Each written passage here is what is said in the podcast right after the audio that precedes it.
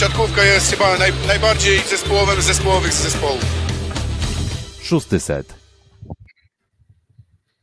Witamy Was bardzo, bardzo serdecznie. Wysłuchacie podcastu Szósty Set, a my razem z Filipem dzisiaj, już po zakończonej pierwszej kolejce w komplecie, bo o 17.30 ostatni mecz pierwszej kolejki sezonu 2023-2024 w Plus Lidze. Mm, Exact System z Hemarpol Częstochowa przegrywa 1 do 3 ze Ślepskiem Malow Suwałki. O tym meczu i o kilku wybranych meczach pozostałych pierwszej kolejki. Um, o każdym meczu coś powiemy, żeby nie było, nie pozostawimy nikogo, uh, nikogo bez opieki, ale będą takie mecze, które myślę, że były bardziej medialne i też wzbudziły ciutkę większe zainteresowanie wszystkich. Więc o pierwszej kolejce plus ligi, szósty set ze studia w Warszawie Piotr Złoch. I ze studia w Rzeszowie Filip Korfanty. Cześć. 17.30 dzisiaj e, mecz e, Norwidu Częstochowa, czy w zasadzie Exact System z Hemarpolu Częstochowa. Mm, ja, Filip, pozwolisz, że będę jednak mimo wszystko mówił e, per Norwid. Jakoś mi to mm, wygodniej wpada w ucho i, i w ogóle klub też się nie odżegnuje za bardzo od tej nazwy. 1 do 3.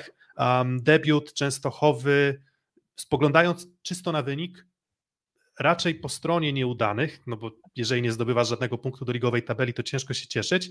Natomiast ciekaw jestem, jak ty oceniasz ten mecz, jak ty oceniasz postawę Częstochowy i wydaje mi się, że dobrym punktem odniesienia byłoby tutaj zeszłoroczne Bielsko, BBTS, czyli jeżeli porównasz sobie te dwie drużyny na starcie sezonu poprzedniego i obecnego, no to e, do jakich wniosków doszedłeś? Mm, to był mecz, który miał swoje momenty niezłej gry, ale też pokazał dużo mankamentów i nie tylko po stronie Norwida, ale też po stronie Suwałk, bo jeśli drodzy widzowie pozwolicie, też będę mówił Norwida, bo jest to po prostu wygodniejsze w dyskusji niż wymienianie wszystkich sponsorów, ale oczywiście doceniamy wkład finansowy firm sponsorów tytularnych. Mm, wydaje mi się, że na starcie już ta drużyna z Częstochowy robi lepsze wrażenie niż BBTS Bielsko-Biała sezon temu, chociaż oni wtedy na starcie też jednego seta sobie wywalczyli, później przegrali 0 do 3 i w trzeciej kolejce już ograli radą u siebie w tej breku. Natomiast gra wydaje mi się, że jest trochę płynniejsza, może mniej dziurawa jest drużyna z Częstochowy, ale właśnie jak powiedziałem, mniej to nie znaczy, że w ogóle, bo mimo wszystko już mankamenty się rzucają.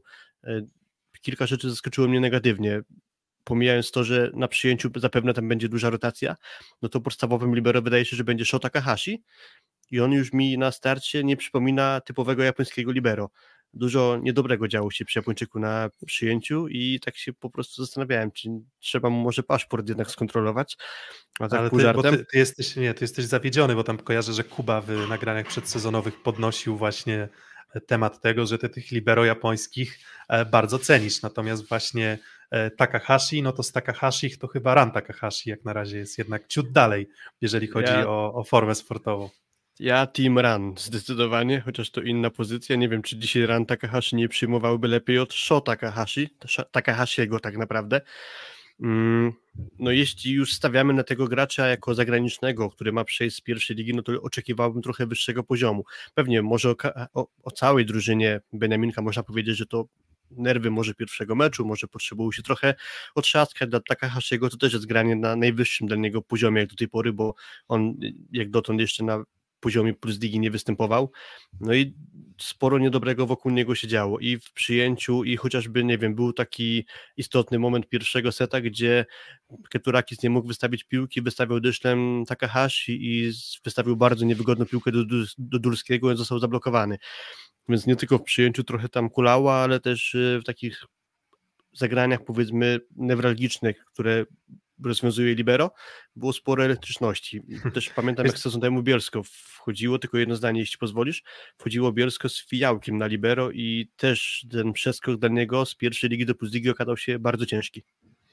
Mm, zastanawialiśmy się w tych naszych nagraniach przedsezonowych i przygotowywaliśmy grafiki e, dotyczące składu wyjściowego e, Częstochowian i zastanawialiśmy się, czy, czy Espeland, czy Caleb Jenes, czy Ayman Bogera a co się okazuje po dwóch setach do mm, bardzo mm, sprawdzonego, ale też i chyba nieogranego i nie na takim bardzo wysokim poziomie zestawienia na przyjęciu musiał wrócić trener Chudziak do Polaków, e, czyli rozpoczął i w ogóle chyba najjaśniejszą postacią e, tego meczu w barwach Częstochowy był mm, Kogut oczywiście, mm, ale po dwóch setach już z tego Espelanda był zmuszony zrezygnować trener e, Norwidu i zobaczyliśmy już Rafała Sopańskiego, który też mm, jego poprzedni pobyt w Plus Lidze w barwach MKS-u Będzin nie był pobytem najlepszym, ale co też pokazuje, że mm, mówiliśmy, że ta szerokość składu na przyjęciu jest bardzo duża, ale finalnie wrócił trener e, Chudziak do zawodników, którzy na tym poziomie byli ograni najbardziej.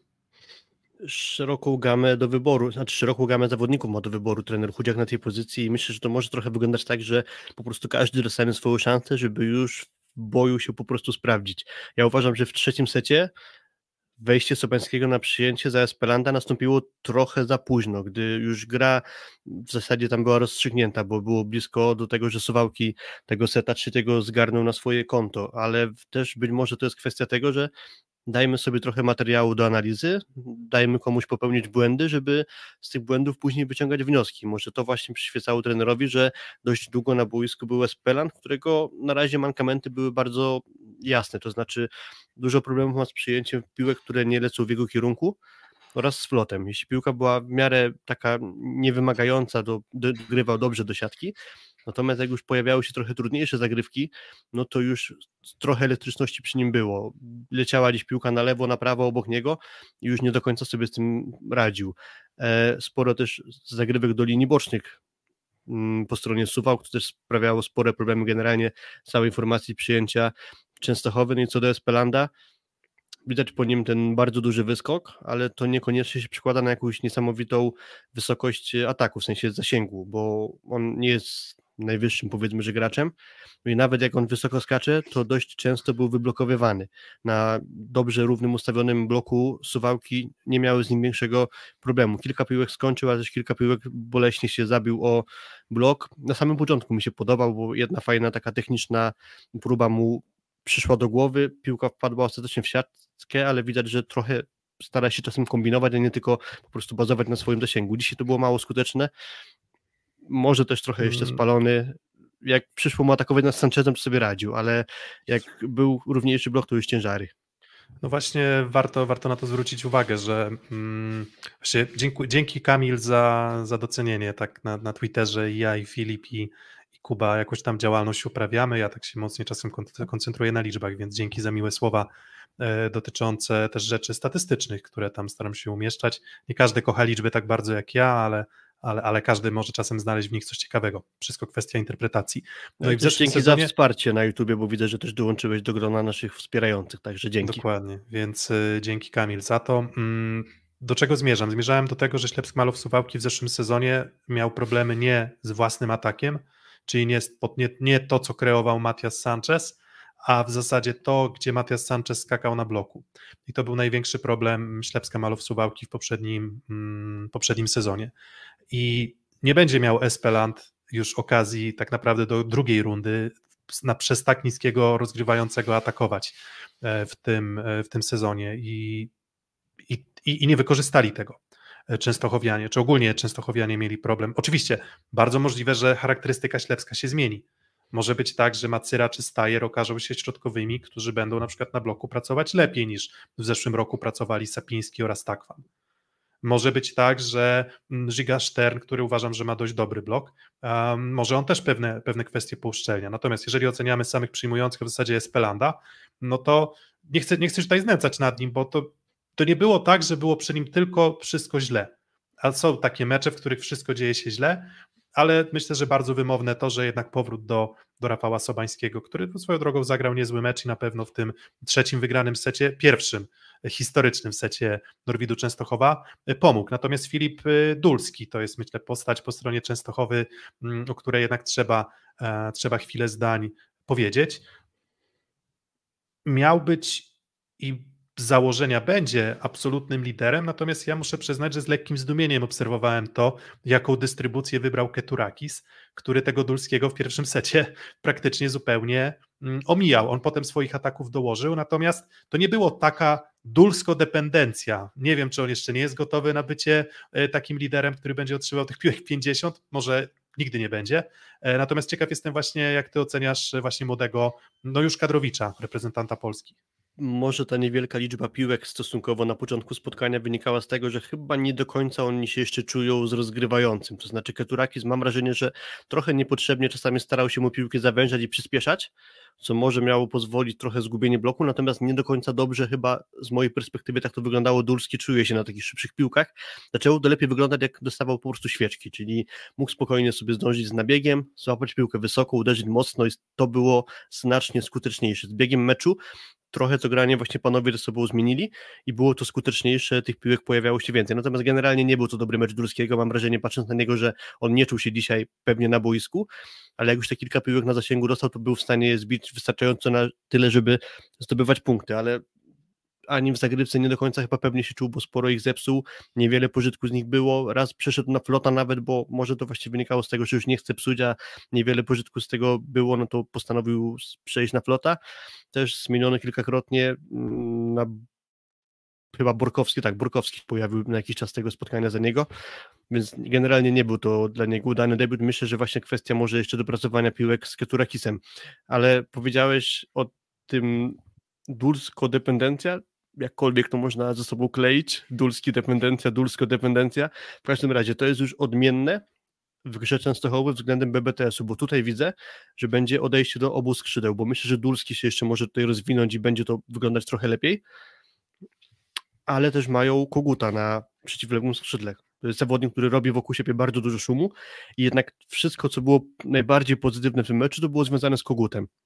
Bardzo dobry pierwszy set, dużo piłek do, do, niego grane, odważnie wchodzi w przyjęciu, gdzieś nawet przed partnerów w przyjęciu, żeby trochę tam łatać dziury gdzie niegdzie, mocna zagrywka, sporo zaufania ma do niego Keturakis, bo uważam, że to się akurat odbiło negatywnie, bo na początku czwartego seta trochę przesadził z piłkami granymi do Koguta, było to dość czytelne, i to się skończyło bardzo źle i szybka przewaga Suwałk wypracowana, później dowieźli to prowadzenie już do końca meczu, ale to była bardzo poz pozytywna postać e, Koguta, więc tak, mamy Dulskiego, mamy Koguta i jeszcze teoretycznie duża duże prawdopodobieństwo, że któryś z tych pozostałych przyjmujących odpali na taki sensowny poziom do grania w Plus Lidze i to może być po prostu lepszy zespół niż PPTS, tak to na dzisiaj mi wygląda.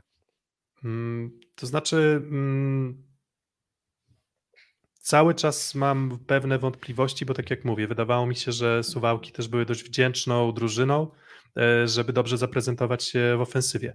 A trzeba wziąć pod uwagę też e, gdzieś, powiedzmy, element przygotowań. No i ta Częstochowa pracowała we względnie kompletnym składzie no dość długo. Um, więc są takie drużyny, o których będziemy dalej mówić w tej kolejce, gdzie widzieliśmy ewidentnie Zresztą zapowiadaliśmy to, że na przykład po Asekoresowi Rzeszów może widzieć, możemy, prawdopodobnie możemy spodziewać się tego, że oni nie będą mm, radzić sobie tak dobrze na tych, tych pierwszych, nie wiem, dwóch, trzech, pięciu kolejkach. W przypadku Częstochowy to ja nawet nie wiem za bardzo, czy się spodziewałem czegoś więcej, czy mniej. Ja w ogóle mam tak, że w te pierwsze kolejki uznaję za taką kalibrację oceny zespołów. Więc ja nie chcę teraz rzucać test, że Częstochowa jest słaba, lepsza, gorsza od, nie wiem, BBTS-u.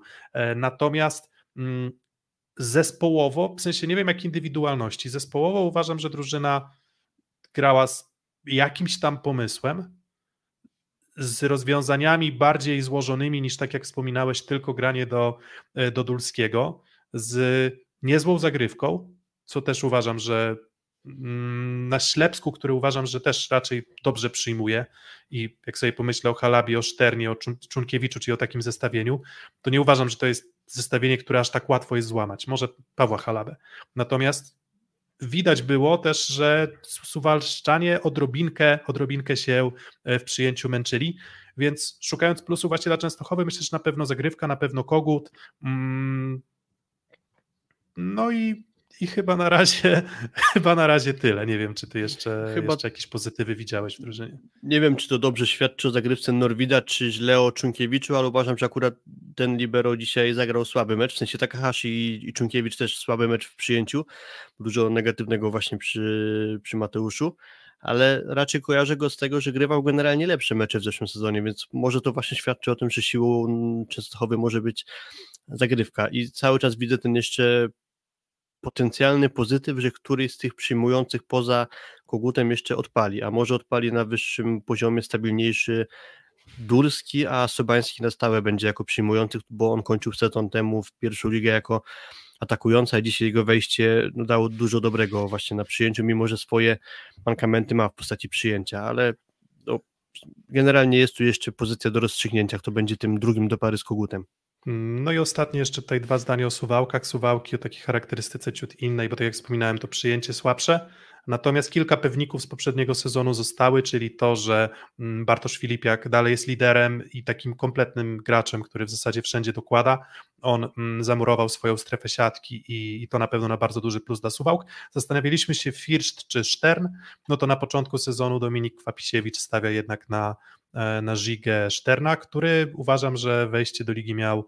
Mm, ten mecz był bardzo udany, przy czym oczywiście trzeba wziąć poprawkę na, e, na skalę trudności, jak z jaką mierzył się po prostu Stern e, w ataku i na bloku. Natomiast, natomiast jeżeli tak będzie grał, to, to myślę, że szybko o Kujundżiczu hmm, kibice Ślepska zapomną, więc, więc tutaj dwa takie pozytywy. Halaba... Stern, Stern mhm. pozytywna charakterystyka jak Kujundżicz, takie mam wrażenie, więc generalnie gdyby ktoś mi pozakrywał twarzy tych wszystkich zawodników, którzy dzisiaj wystąpili w Suwałku, to powiedziałbym, że nie zmieniliśmy sezonu, że grają mniej więcej to samo, co grali sezon temu po prostu.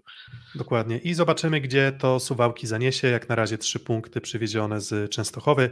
Mm, no i przechodzimy do pierwszego meczu tej kolejki. Zaczęliśmy od ostatniego meczu tej kolejki, to teraz tak przewrotnie przejdziemy do pierwszego meczu tej kolejki, czyli meczu, który otworzył nam mm, ten sezon Plus Ligi, czyli PSG Stalnysa kontra Jastrzębski Węgiel.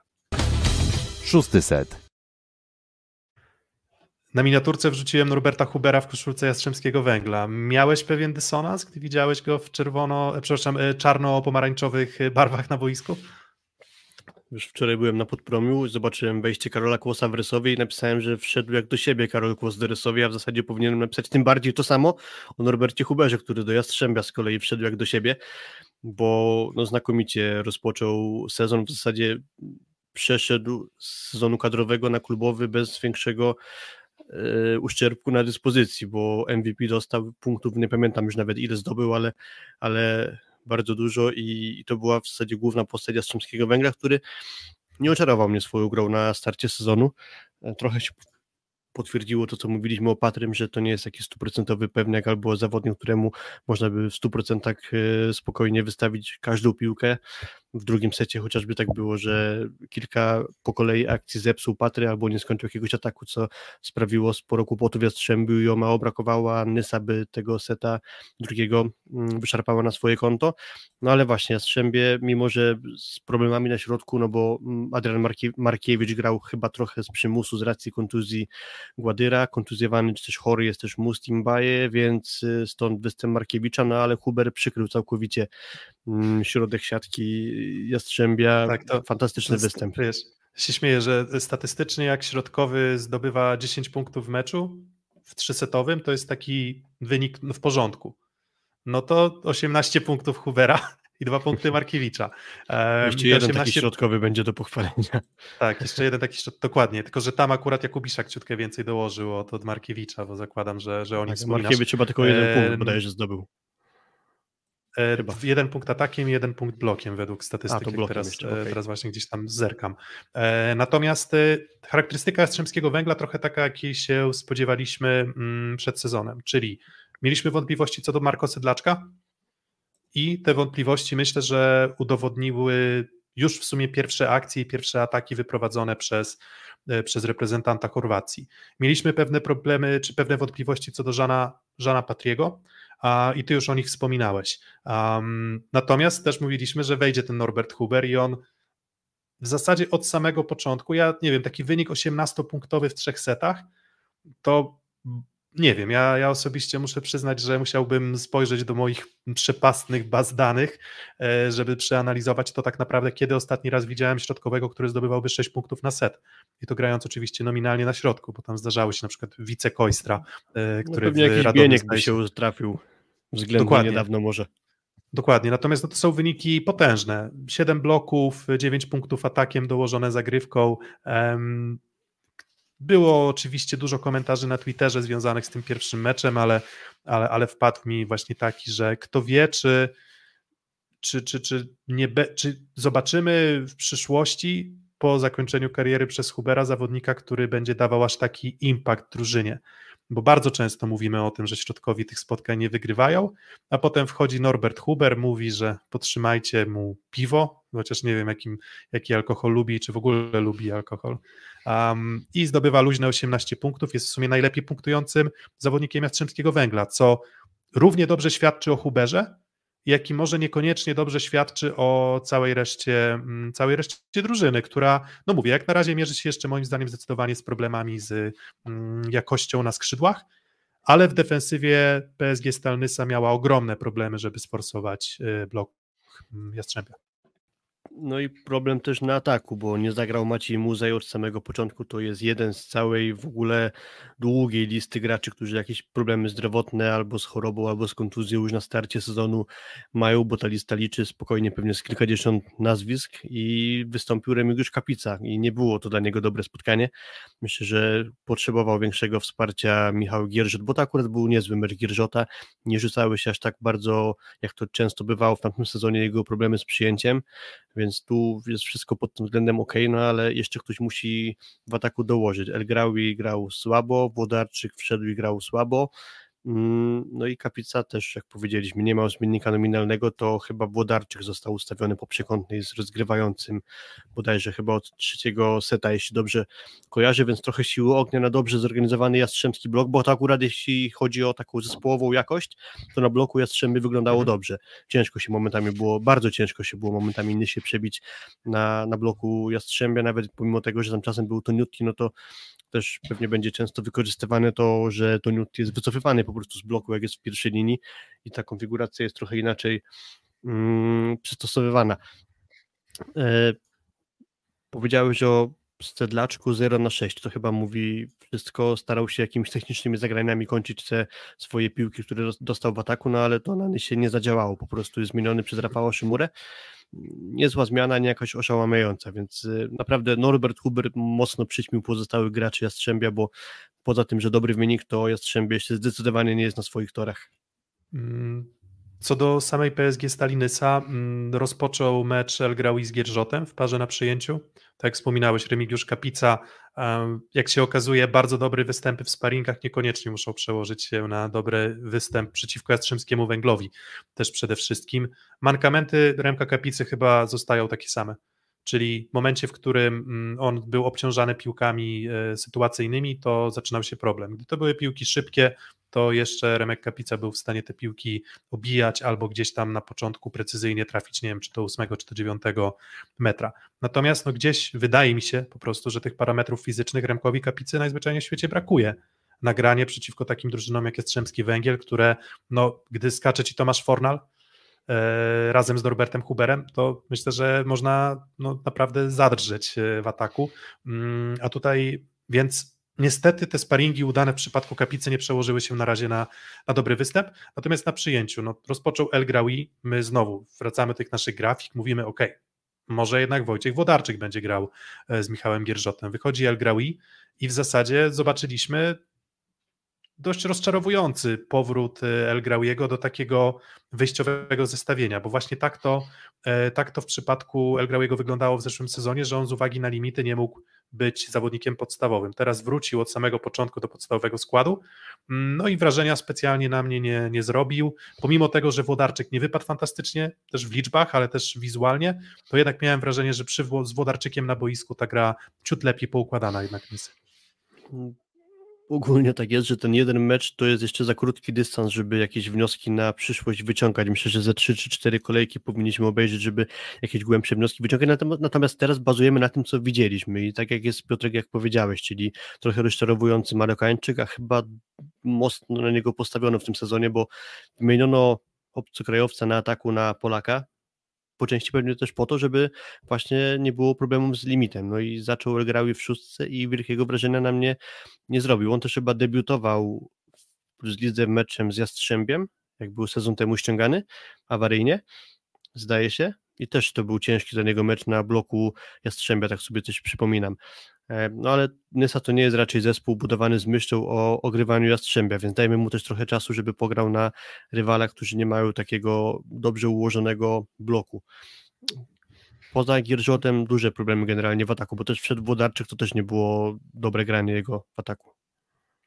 Mm, nie było dobre granie i jest jeszcze, tak jak mówiliśmy, że są pewne stałe w Plus Lidze. Jedną ze stałych jest to, że Cifamej Żukowski a dalej nie lubi Cimafej, sorry, Cimafej, zawsze muszę, raz na jakiś czas muszę popełnić ten błąd. E, Cimafej Żukowski e, nie przepada za graniem środkiem. Wydawało mi się, że to przyjęcie było niezłe momentami, przynajmniej Nysy i na pewno ten komfort gry e, środkiem moim zdaniem też i miał, jeżeli tylko chciałby chorwacki rozgrywający, ale on jednak uporczywie, ile tam, 11 chyba piłek przez trzy sety zagrane na środek, to mam takie uczucie, że, że to po prostu jest charakterystyka Nysy dość przewidywalna i o ile w zeszłym sezonie jeszcze było tak, że na początku sezonu poprzedniego e, miałeś bardzo mocne odejście w skocznym i silnie bijącym i dobrze radzącym sobie na podwójnym bloku bentarze, no i miałeś oczywiście też e, Michała Gierżota, e, który, który radził sobie dobrze. Teraz zabrakło na prawym skrzydle i nie miałem poczucia, że Żukowski specjalnie szukał czegokolwiek innego w dystrybucji.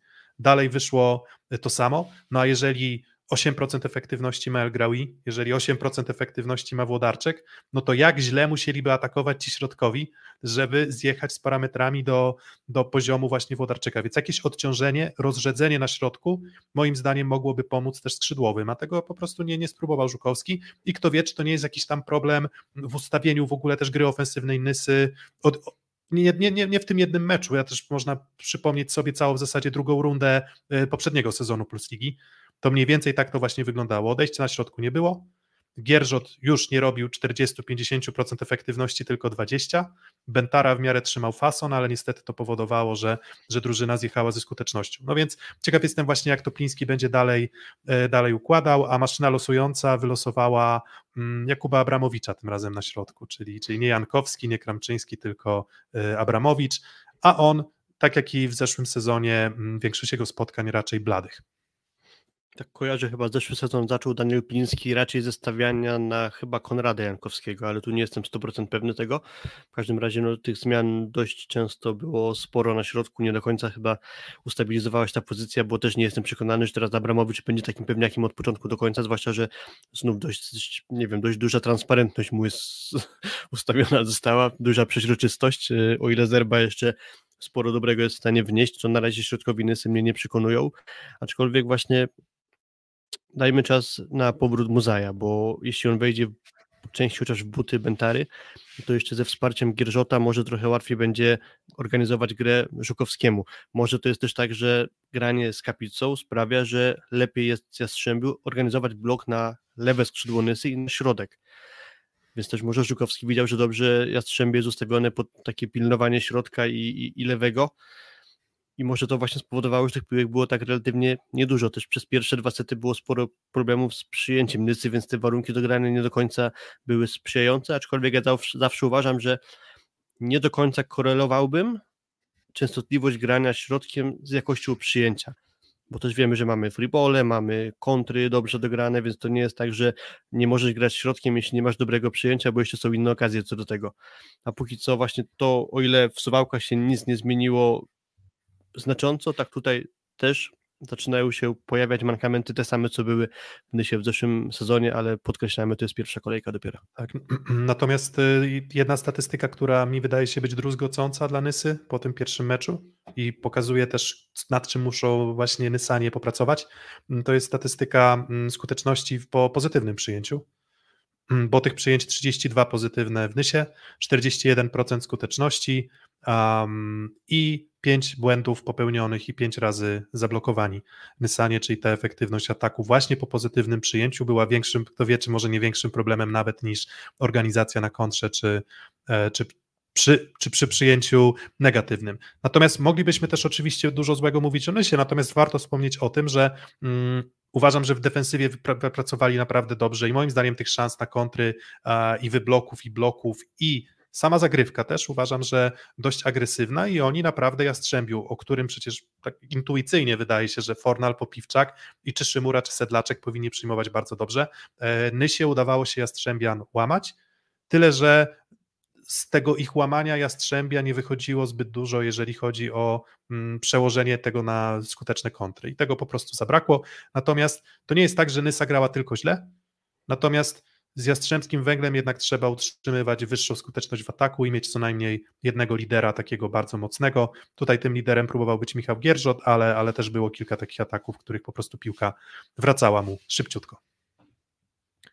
Tak jest. No, tak naprawdę najciekawszy moment to drugi set, końcówka tam, gdzie Włodarczyk miał, nie, nie Włodarczyk, chyba Gierżot bodajże miał piłkę setową w górze, ale został wyblokowany i w końcu Patry dostał wystawę na czystą siatkę, kontry skończył, zrobiło się po 24, później kilka razy gra punkt za punkt. Zakończył tego seta Włodarczyk atakiem Wałcz z prawego skrzydła, więc to był w sumie najciekawszy moment, gdzie w miarę jeszcze wyrównana była gra i naprawdę blisko było 1 do 1, a tak to bez wątpliwości Więc 3 do 0 więc- rozstrzygnęli Jastrzębianie. Więc wiesz, dobry pomysł przykleić się do faktu, że dla Nys, dobry, dobry pomysł dla kibiców Nysy, przykleić się do faktu, że jeden set był grany na przewagi z mistrzem Polski, a zły pomysł, no to taki, że w sporej części meczu pozostałych setach, w pierwszym i w trzecim było już troszkę gorzej. No, Ale mm, drużyny oczywiście będą niestabilne, trochę chwiejne na początku sezonu, zobaczymy jak to będzie wyglądać też z rywalami na poziomie e, PSG Stali Nysa, natomiast, natomiast no Jastrzębski Węgiel na razie zabrakło. Mm, I przechodzimy dalej do kolejnego meczu. Szósty set. PSG Stalnysa kontra Jastrzębski Węgiel. Na koniec zostawimy sobie takim krótkim omówieniu mecz Bogdanki Luku Lublin z Eneo Czarnymi Radą. Natomiast kolejny mecz, o którym chcielibyśmy powiedzieć dłużej, to mecz grupy Azoty Zaksy Kędzierzyn-Koźle z PGE GiEK z Crow Bełchatów. Pierwsze dwa sety zwiastowały mm, Lanie. Ja zadałem Ci wtedy, Filip, na naszym Messengerze pytanie, jak bardzo źle w skali od 1 do 10 wygląda Skra. Ty, ty mi napisałeś wtedy, jeżeli dobrze kojarzę, 3 na 10. E, Tak ale kolejny, ale, ale set trzeci i czwarty myślę, że już mogły trochę ocenę dla Bełchatowa e, podnieść. Tak jest.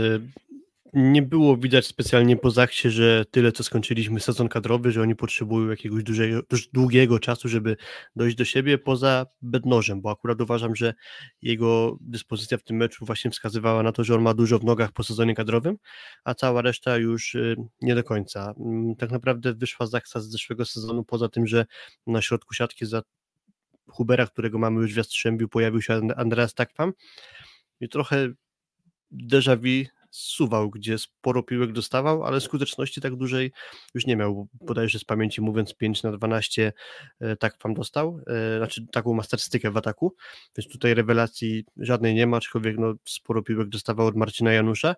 Jeszcze chyba nie do końca czuje ten kędzierzyński system, trochę jak ciało obce. Nie? Znaczy to nie jest tak, że jakoś tragicznie czy źle wyglądał tak wam, ale dało się uważam poznać, że jeszcze nie do końca w tym systemie dobrze funkcjonuje. Mm, W zasadzie, mm, spoglądając na, na liczby Zaksy, e, to wszystko w zasadzie się w tych liczbach zgadza. Może jednak e, zagrywka Bartosza Bednoża i te 9 błędów na 13 wykonanych zagrywek specjalnych kluby mu, mu nie przynosi. Natomiast e, no, poza trzecim setem to też był no, udany mecz tak naprawdę Zaksy dość kompletny, bo jak wspominaliśmy o tym, przy czym bierzemy oczywiście poprawkę i tutaj za każdym razem będziemy to powtarzać, to są pierwsze mecze, więc bardzo dużo zależy od tego, jaka jest ta relatywna siła na przykład skry na zagrywce. Bo to, że Zaksa wyglądała dobrze na przyjęciu, mogło wynikać po prostu z tego, że tej krzywdy na zagrywce specjalnej tak naprawdę mm, Bełchatowianie nie robili. E, I, i jakby może być cały czas prawdą, że Zaksa będzie mieć problemy, a może być prawdą to, że PG Skrabełchatów, czy PG Giek Skrabełchatów mm, na ten moment po prostu tej zagrywki aż tak atakującej nie ma. Natomiast y, w Zaksie w zasadzie, jeżeli ktoś spodziewał się gigantycznego zmęczenia, jeżeli ktoś obawiał się problemów ze zgraniem, to zupełnie nie wyglądało to jak drużyna, która wróciła do treningów dosłownie kilka dni temu, tylko wyglądało jak drużyna, która zna się ze sobą bardzo dobrze, przy czym jak masz takie więzi, połączenia już jak na linii Kaczmarek, Janusz, którzy grali cały sezon reprezentacyjny ze sobą, Bednosz Janusz, Bednosz Śliwka, oni wszyscy ze sobą grali, więc myślę, że akurat w przypadku Zaksy ten problem e, reprezentacyjny nie okazał się w zasadzie problemem, tylko żaden wirus Zaksy na początku, e, na początku sezonu e, klubowego nie spotkał, bo oni po prostu przenieśli dobrą formę, którą mieli jeszcze na turnieju, na turnieju kwalifikacyjnym. Mm, Odpoczęli chwilę i mówię, tak naprawdę Zaksa wyglądała moim zdaniem w, tym, w tej kolejce. Uważam, że Zaksa z faworytów wyglądała razem z projektem Warszawa mm, najlepiej, z, fawo- z faworytów do medalu. Ja zgadzam się, tak to też moim okiem wyglądało. Tak jak wspomniałem, jedynie co to jakieś kilka takich e, zgrzytów u Bartosza Bednoża, między innymi asy serwisowe na nim, które dały skrze ten e, wygrany trzeci set, a, a poza tym już bez większych problemów też nieźle wprowadzał się Rumun Chitigoj, czy Hitigoj, jeszcze nie do końca mam obczajone, jak powinniśmy go czytać, ale już też widać, że stara się go wprowadzać Samuel WO na boisko i na razie nie odstawał, więc to jest dobry znak na pewno dla Zaksy, bo byłoby korzystnie, żeby mieli sensowne odejście na przyjęciu właśnie, bo prędzej czy później zmęczenie do nich przyjdzie, więc to jest bez wątpienia, a póki co weszli w sezon z wysokiego C. Mm, PGS Krabełchatów. Ona może być drużyną nawet ciut ciekawszą do omówienia, e, bo Zaksa praktycznie bez zmian. Wspominałeś o takwamie i tego takwama na razie chyba nie można ocenić jako, e, jako takie płynne wejście w, w drużynę. Dima Paszycki, jeżeli dobrze pamiętam, Angina, to, to, to, to, to go wyłączyło z pierwszego meczu, więc bardzo dobrze spisał się David Smith, więc sekcja Kuby Lewandowskiego, David Smith, najwięcej zagrywek w zespole, 9 na 9, e, dwa bloki, jeden as, trzy przyjęcia, z czego dwa e, bardzo dobre, e, więc tyle, e, tyle jeżeli chodzi o Davida Smitha. Natomiast no, ciekawa była ta PGS Krabełchatów, bo w zasadzie nie wiedzieliśmy do końca, czego się po nich spodziewać. Czy inaczej, mieliśmy pewną intuicję co do tego, czego można się spodziewać. No i wydaje mi się, że mm, drużyna poukładana nieźle, natomiast trochę potwierdziło się dla mnie to, że to nie jest drużyna o jakiejś jednej konkretnej charakterystyce bardzo mocnej w zasadzie nie mam poczucia, ok, środek, bo Grzegorz Łomacz bardzo dobrze gra środkiem, więc e, Poręba i Lemański wykorzystywani i oni bardzo skuteczni. Sporo natomiast jeż... tak, sporo pipa, natomiast jeżeli chodzi o, jeżeli chodzi o element y, całościowy drużyny, no to trochę miękko, mimo wszystko, trochę miękko, przy czym oczywiście jest to Zaksa, więc um, dużo cierpliwości, dużo gry na ponowienie też. Um, PG, PG Giek skrybeł chatów. Natomiast y, no w zasadzie, czy ten mecz odpowiedział Ci na pytanie, co może być atutem PGS skrybeł chatów w tym sezonie? Nie, to tak samo jak w nawiązaniu do naszego odliczania tego odcinka, gdzie zapowiadaliśmy, jaka może być skratów, tam wtedy właśnie powiedziałem, że nie czuję po tej konfiguracji personalnej składu, jaki będzie wyraźny atut PGG skry i też jaką siatkówkę oni będą chcieli grać. I z tej pierwszej kolejki taki jest wniosek, że po trochę wszystkiego, bo można się było spodziewać, że Grzegorz Łomacz będzie starał się grać środkiem, że będzie sporo pipa to nie, że rzeczywiście działało, ale tu się nic nie zmieniło w kontekście tam, tamtego sezonu. Natomiast już cała reszta, ani nie czuję, żeby to miał być docelowo zespół mocny w bloku, ani nie czuję, żeby miał dobre odejście z prawego, bo Dawid Konarski chociażby zaczął słabo, został zmieniony przez Deruiliona, czy też nie wiem jeszcze jak się go poprawnie do końca czyta, mam zawsze problem z tymi nazwiskami francuskimi. Deru, de, derują, derują chyba, tak myślę, okay. więc, więc to okay. więc nieźle, nieźle myślę, że... Ale, nikt... ale wiemy o kim mówimy wszyscy. Mm, na razie nie było Przemysława Kubki na ataku, chyba jakaś choroba albo kontuzja, też już tyle tego jest, że już mi się trochę myli, tak naprawdę. Mm, na lewym skrzydle trochę nie do końca mnie przekonują ci gracze w ataku, w sensie to nie jest tak, że to są pewniacy, aczkolwiek całkiem dobry mecz i, i rumuńskiego przyjmującego i lipińskiego, ale docelowo nie wiem, czy to będzie taka siła, żeby przesądzać o wynikach z takim dysponowanym, a nie innym Dawidem Konarskim. Więc cały czas mam wątpliwość co do tego, jeśli będzie tak, że tego środka będzie mało do włączenia, bo będą niesprzyjające warunki, no to gdzie będzie odejście? A nie też nie czuję, żeby to miała być drużyna jakaś super w systemie gry blogobrona, żeby dać komfort łomaczowi grania kontr, właśnie przez ten środek albo przez szybkie granie do skrzydeł. W zagrywce też nie do końca mnie przekonywali w tej pierwszej kolejce, więc jeszcze trzeba będzie trochę poczekać. To jest ciężkie do oceniania na tle Zaksy, która, jak mhm. mówiliśmy, wyglądała świetnie. Więc jeszcze dałbym sobie trochę czasu. Bardzo pozytywne symptomy wejścia w ligę, przepraszam, było napisane na czacie, Acciobenicej, Acciobeniceja.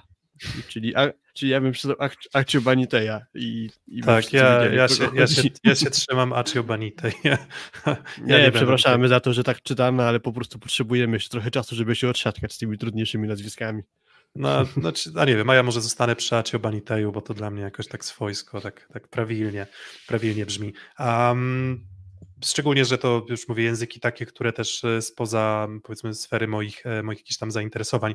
Więc w hiperpoprawność myślę, że uderzać nie będziemy, natomiast oczywiście czytamy czat, więc, e, więc liczę na to, że liczę na to, że może dopasujemy się do tego, co mówicie, natomiast na razie dla mnie to jest po prostu zwykły, regularny Adrian Aciobanitej. Może na e, taką pełni poprawną wymowę jego nazwiska jeszcze musi chwilę poczekać, zanim wiesz, zasłużyć sobie boiskowo, żebyśmy go docenili i wtedy może będziemy, będziemy to odbębniać idealnie. Mam tu przykład Kamila Droszyńskiego, który jako bardzo utytu utytułowany junior kadet trafił do Plus Ligi i minęło kilka sezonów, gdzie on już zdążył zaistnieć, mniejszy lub większy sposób, a po latach ludzie mówili Doroszyński, więc jakby no, poprawi swoją grę, będzie pełnoprawnym Kamilem Doroszyńskim, a po latach i tak zdarzało się komuś mówić per Doroszyński, więc z Rumunem może będzie podobnie. Niech się ustabilizuje na takim poziomie, jak to było w pierwszej kolejce, to z pewnością będzie go częściej można było słuchać, w sensie jego nazwiska. O, o tak. to, to, to, to, to właśnie może to jest też dobre pytanie, też dobre pytanie do czatu, bo skoro tak mówimy o tej PGG z Krzebełchatów i dochodzimy do wniosku, że oni nie są dobrzy w niczym tak naprawdę wyśmienici, na to wygląda, że to może być trochę taka drużyna, ale też i drużyna, która nie będzie w niczym bardzo słaba. To ty byś wolał mieć jakieś tam bardzo słabe elementy w zespole, balansowane wyśmienitymi elementami, czyli na przykład słabe przyjęcie, ale świetną zagrywkę, albo fantastyczne przyjęcie i taką sobie zagrywkę? Czy wolałbyś mieć drużynę w swoich, czy, czy zestawiając y, zawodników, to wolałbyś takich dobierać, żeby oni byli nieźli we, e, we wszystkim? Myślę, że żeby wygrywać mecze na poziomie plus ligi, to musi mieć jeden wyraźny atut, w sensie czymś musi starać się przechylać szale na swoją stronę. Możesz liczyć na fantastyczny mecz atakującego, który skończy ci ala Grozer na przykład. Dawid Konarski takim graczem nie będzie. Na lewym też trochę siły ognia brakuje. Nie można wygrywać regularnie spotkań samym środkiem. Nawet żartując, Lubotrawica zawsze mówił, że środkiem się meczów nie wygrywa. A czy jest to duży atut skry, ale czy na regularne wygrywanie z tymi najmocniejszymi? No wynik pierwszego meczu z Zaksu pokazał, że chyba nie do końca. A też nie czuję, żeby ci gracze poza środkowymi, poza atakiem z pipa, który tam ma dość często miejsce w skrze, żeby dostarczali wystarczająco dużo piłek wygodnie dogranych do siatki łomaczowi, żeby to po prostu dało efekt w postaci swobodnego wygrywania z tymi najmocniejszymi. To może tu zabraknąć. Mm, no i właśnie tutaj reality check na czacie też pisze, że coś fantastycznego i coś słabego. I, no i miałem, e, miałem właśnie gdzieś taką myśl też, e, jak ten mecz śledziłem jeszcze przed startem wesela, na którym byłem w sobotę, że, e, że, że, że faktycznie tej skrze po prostu ciutkę brakuje jakiejś takiej dozy nieprzewidywalności, eksplozywności. Mm, myślę, że przyjęcie wcale nie musi być aż tak bardzo stabilne. Tutaj Arwena mówi, że i Iskra i Zaksa dość słabo zagrywały i, i oba zespoły miały, miały dobre przyjęcie no to myślę, że jeżeli ta presja na zagrywce przy skrze będzie większa, no to spodziewam się jednak problemów i, i Lipińskiego i, i mm, Acio Baniceja, czy, czy Acio Baniteja. Um, zobaczymy.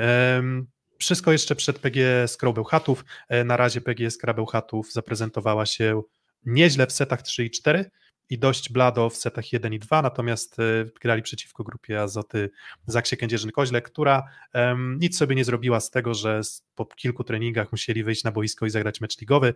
E, wygląda na to, że na start sezonu przygotowani są nieźle. Zobaczymy, kiedy ta zadyszka, słynna zadyszka kadrowa nastąpi. I co Filip, chyba dalej idziemy. Idziemy dalej. Szósty set. Mecz, który mnie bardzo interesował, znowu tam po drodze chronologicznie jeszcze pomiędzy Zaksą a meczem, o którym zaraz opowiemy, jeszcze był mecz KGHM Kuprum Lubin i Barką versus Barką Karzany Lwów. Na koniec będzie sekcja o tych meczach pozostałych. Natomiast Indyk Pola ZS Olsztyn 3 do 1 grywa Aluron CMC Warte Zawiercie. E, dosłownie przed meczem, czy w dniu meczu dowiedzieliśmy się, że mononukleoza dopadła Trevora Klewno, czy też Klevenot, bo tutaj widzę, że to znowu pije do czatu, gdzie ktoś też mówi, że eksperci i komentatorzy sportowi e, też mają problem jak na razie z, wy, z wymową Francuza. Tak czy inaczej, ja mówię Trevor Klewno, Trevor Klewno e, właśnie mononukleoza, mm, objawy podobne do przeziębienia, natomiast niestety takie paskudztwo, które potrafi rozkładać na łopatki i powodować bardzo takie chroniczne zmęczenie u zawodników, czy nie u zawodników, u każdego, kto, e, kto tę chorobę przechodzi. Więc mam nadzieję, że Trevor Klewno wróci szybko. Na razie wygląda na to, że to nie jest po prostu zwykłe przeziębienie, to jest coś więcej i no i gdy Trevor Kleweno um, przepraszam, bo mam jakiś tam tło, mój kot chyba coś tam mąci w tle. E, Trevor Klewno. Tak, staram się kontrolować, jak ktoś to nam znać.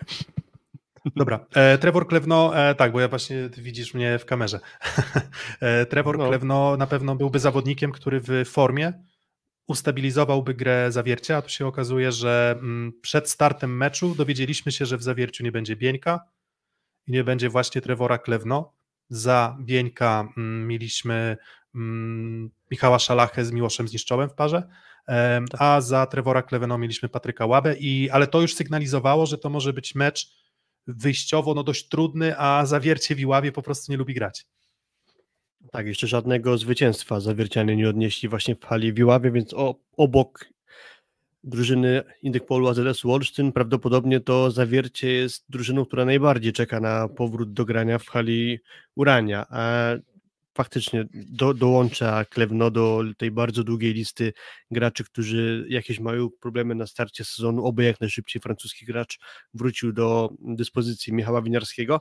Mm, grał za niego Patryk Łaba, w odwodzie też jest y, Samuel Cooper, ale z dwójki graczy z Kanady, którzy trafili do Plus Ligi, czyli właśnie Cooper i Brody Hofer w Radomiu, słyszałem więcej pozytywnego o Hoferze, czyli o graczu z Radomia i przez to czuję, że właśnie ten Cooper być może będzie potrzebował trochę więcej czasu na to, żeby do poziomu Plus Ligi przystać, a może po prostu będzie pełnił rolę takiego typowego przyjmującego numer 4. Nie chcę skreślać, mówię to, co o nim zdążyłem usłyszeć. On mocno się zapisał na, na plus w meczu Polska-Kanada, jak dobrze kojarzę w Lidze Narodów, bo to był ten mecz, gdzie on zrobił dobre wrażenie właśnie grając naprzeciwko Polski i chyba zaraz po tym spotkaniu zawiercie siema kot Zawiercie chyba zaraz po tym ogłosiło, niedługo po tym ogłosiło chyba transfer właśnie mm, Coopera do swojego klubu. Póki co dostał szansę Łaba, jako ten zawodnik może bardziej otrzaskany z poziomem e, plus ligi, no ale generalnie całe zawiercie chyba nie zagrało dobrego spotkania i, i Olsztyn wykorzystał te osłabienia. Znaczy spotkały się dwie drużyny, które moim zdaniem nie zagrały zbyt dobrego meczu. Ja nie uważam, że to był, e, to był jakiś specjalnie dobry mecz AZS-u Olsztyn i nie uważam, żeby to był specjalnie dobry mecz Aluronu CMC warty zawiercie. Moim zdaniem kłopotów było w obu drużynach dość dużo i przy czym no jednak istotną, istotną kwestią e, muszę wygonić mojego kota, bo on teraz się zabiera już do lampy. Um, więc mieliście małe cameo kota, ale coś ewidentnie, no nie podoba mu się to, że nagrywam dzisiaj ewidentnie, więc... Spróbuj go um, przekupić jedzeniem, może się zajmie miską. Paru, parówkami z Indyk Polu może. Um, dobra, bo tak troszeczkę wytrącony z równowagi. Natomiast wracając do meczu, nie był to bardzo dobry mecz zawiercia i nie był to dobry mecz AZS-u. Natomiast nie dziwi to, że nie był to dobry mecz AZS-u po pięciu treningach w takim składzie. A w przypadku zawiercia, no jednak mówimy o tym, że Tavares z Butrynem miał okazję się zgrywać już dość długo. Z Kwolkiem dość długo. Pery z Kwolkiem dość długo. Z Łabą. Ten Kleveno też y, był w, był w drużynie, ale, mm, ale oczywiście też y, do, do, dotarł do drużyny po Mistrzostwach Europy, więc wcześniej było po prostu zestawienie Kwolek, e, Kwolek Łaba. Mm. Środkowi też mieli okazję pracować, więc spodziewałem się po zawierciu po prostu dużo więcej, jeżeli chodzi o element takiej organizacji gry zespołowej, bo to, że Indyk Polowi, AZS-owi gdzieś te piłki wpadały przypadkowo czasem w obronie, że ktoś gdzieś źle podbił, gdzieś niedokładności, że Tuaniga nie mógł złapać tempa ze swoimi zawodnikami, mnie to zupełnie nie dziwi. Natomiast w przypadku Tawaresza a, i, i spółki miałem jednak takie poczucie, że to drużyna powinna być już przygotowana lepiej, a nie była przygotowana lepiej. I tak jak mówisz, e, AZS to wykorzystał. E, AZS to wykorzystał, natomiast też AZS miał, miał swoje atuty. Wspomniany tutaj na przykład Alan. E, patrzysz na statystyki mecz pomeczowe i wydaje ci się, że generalnie nic ciekawego. Natomiast bardzo doceniam charakterystykę Alana w, w, jakby w, w tym, że on chyba. Dokładnie, dokładnie. On w zasadzie, w zasadzie czy na bloku, czy na zagrywce, czy w obronie, czy w takim ogarnięciu boiskowym jest po prostu zawodnikiem wysokiej klasy. I na razie to nie zadziałało zbyt dobrze w ataku, chociaż było kilka takich ataków, w których on pokazał, myślę, duży potencjał. Natomiast to też nie jest zawodnik chyba aż tak siłowy jak Karol Butryn, tylko zawodnik bardziej techniczny, więc nie wiem do końca, jak to będzie działało na, na takim naprawdę twardym bloku i przy dobrze zorganizowanych drużynach. Natomiast całościowo no to jest zawodnik, którego warto mieć na boisku, chociażby po to, żeby pomagał ci ogarniać takie kwestie jak blok przy piłce setowej, jak gdzieś tam skończona kontra czy zagrywka e, w końcówce, to są takie rzeczy, dla których Alana warto na boisku mieć, a szczególnie, że dużego wyjścia na razie trener Weber nie ma, chociaż próbował tam podwójną zmianę z Manuelem Armoą i Karolem Jankiewiczem na przykład. Um, żeby chociaż w ustawieniach pod siatką młody Kubańczyko-Argentyńczyk e, mógł się pokazać. Właśnie to chyba trochę zmierza do tego, że Olsztyn tak naprawdę był mniej słaby niż, niż słabe było zawiercie w tym meczu, bo sporo mankamentów po stronie Olsztyna pewnie. Też samo to, że ostatni set zaczęła para Janikowski-Armo, myślę, że może sporo powiedzieć. Po części wynika to z lekkiej chyba, jak się okazuje, kontuzji szerszenia, bo zdaje się, że to nie będzie uraz.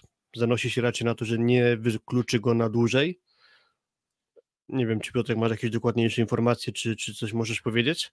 E, to znaczy nie, na ten, na ten moment y, klub się odżegnuje od jakichkolwiek wypowiedzi. Jak spróbowałem podejrzeć, czy na materiałach wideo e, Niko Szerszeń do Jastrzębia pojechał, to go nie widziałem. E, natomiast no z tego co wiem w klubie to nic tak poważnego, co miałoby wyłączyć go z gry na bardzo długo. Natomiast no, wszyscy, wszyscy dmuchają na zimne, bo wszyscy zdają sobie sprawę z tego, że te problemy z brzuchem w przypadku szerszenia i mięśniami brzucha już trwały no latami już, tak można to nazwać. Wiem, to nie była, wiem, to nie była kwestia... Wiem o czym mowa, bo jak był Bosekoresowi, to też właśnie często się to przewijało niestety przez niego i generalnie temat mięśni brzucha w siatkówce to jest dość problematyczna i uciążliwa sprawa, też nie tylko tego gracza to dotyczy, bo chociażby Artur Szarpuk przez sporo czasu nie mógł się do końca odkopać z tej kontuzji. Mm, mm. Moritz Karlicek zmieniony też w trakcie spotkania, bo to nie jest kwestia tylko mm, kontuzji i szerszenia, a z kolei mhm. jeśli chodzi o Karlicka, no to chyba kwestia po prostu sportowa zadecydowała, że Weber sięgnął po kogoś innego. Myślę, że jeżeli no nie kończysz, y, znaczy kończysz tam dwa ataki na 13 od pewnego momentu i w zasadzie czego nie próbujesz, y, jakiego ataku nie próbujesz wyprowadzić, to nie idzie, um, no to ja nie wiem na przykład jak, w jakiej formie fizycznej Karlicek jest po sezonie reprezentacyjnym. W sensie to jest, jakby, bo jest tak, że możesz mieć dwa typy zawodników, którzy mają problemy ze zdrowiem. Jeden będzie miał problemy ze zdrowiem, bo będą przytrafiały mu się kontuzje poważne, a są tacy zawodnicy jak Karlicek, którzy mają sporo problemów niedużych ciągle. Um, I w przypadku Karlicka tak właśnie gdzieś jest, tak słyszałem, że zazwyczaj coś kuje, zazwyczaj coś boli. Um, możliwe, że po prostu nie wiem, no nie złapał jeszcze flow z Tuanigą. Też w zeszłym sezonie było troszeczkę tak, że um, tego okresu, w którym Karlicek pracował razem z Tuanigą, było niedużo. Bo gdy Karlicek był chory, to Tuaniga grał w podstawowym składzie, Karlicek wrócił, pograli dosłownie chyba kilka spotkań ze sobą i Tuaniga wypadł do końca sezonu. Więc możliwe, że po prostu kwestia też zgrania tutaj jeszcze cały czas nie działała, więc na pewno rezerwą AZS-u jest skuteczność e, skrzydeł. Bez wyjątku. Mówiliśmy o tym, że te skrzydła mogą być bardzo mocne, a tu na razie okazuje się, że Karlicek nieciekawie, Alan przyzwoicie, ale raczej nic, nic szczególnego, raczej kontrola nad piłką i, um, i, i, powtórka i, i, gdzieś tam cierpliwość, a nie bardzo mocna siła w uderzenia. No i ten Niko Szerszeń niestety z, z problemami mięśni brzucha, chociaż on akurat moim zdaniem prezentował się z całej tej trójki skrzydłowych y, najlepiej do momentu, w którym był na boisku. Um, i widać było, że w te buty lidera, buty kapitana drużyny wszedł bardzo mocno, no tylko, że ciężko być kapitanem, jeżeli nie będziesz y, na boisku albo nie będziesz drużyną z uwagi na kontuzję. Powiedziałeś o rezerwie w sile skrzydeł AZS-u, a z kolei w drugą stronę idąc, mam trochę wątpliwości, czy drugi tak dobry mecz albo tak fantastyczny mecz będzie w stanie powtórzyć, powtórzyć Cezary Sapiński, bo to jest coś niebywałego, jak się patrzy w jego liczby, że skończył 16 z 16 ataków. Jeszcze no do tego był najczęściej serwującym graczem Olsztyna, dwa asy serwisowe plus blok, w sumie 19 punktów środkowego, więc waliliśmy Hubera, no ale Cezary Sapiński też zdecydowanie osobne miejsce w kategorii pochwał sobie tym spotkaniem wywalczył. Mm, Rafał Tomkowiak, że po tej kolejce się schowa do piwnicy, czyli dostał przepustkę, żeby posłuchać szóstego seta, ale pewnie wróci po nagraniu do piwnicy, bo bardzo dobre mecze Sapińskiego i, i Niemca. Zakładam, że chodzi o Patryka Niemca e, w tak. barwach Trefla Gdańsk, e, a nie, a nie Morica Karlicka, który akurat dobrego meczu nie zagrał.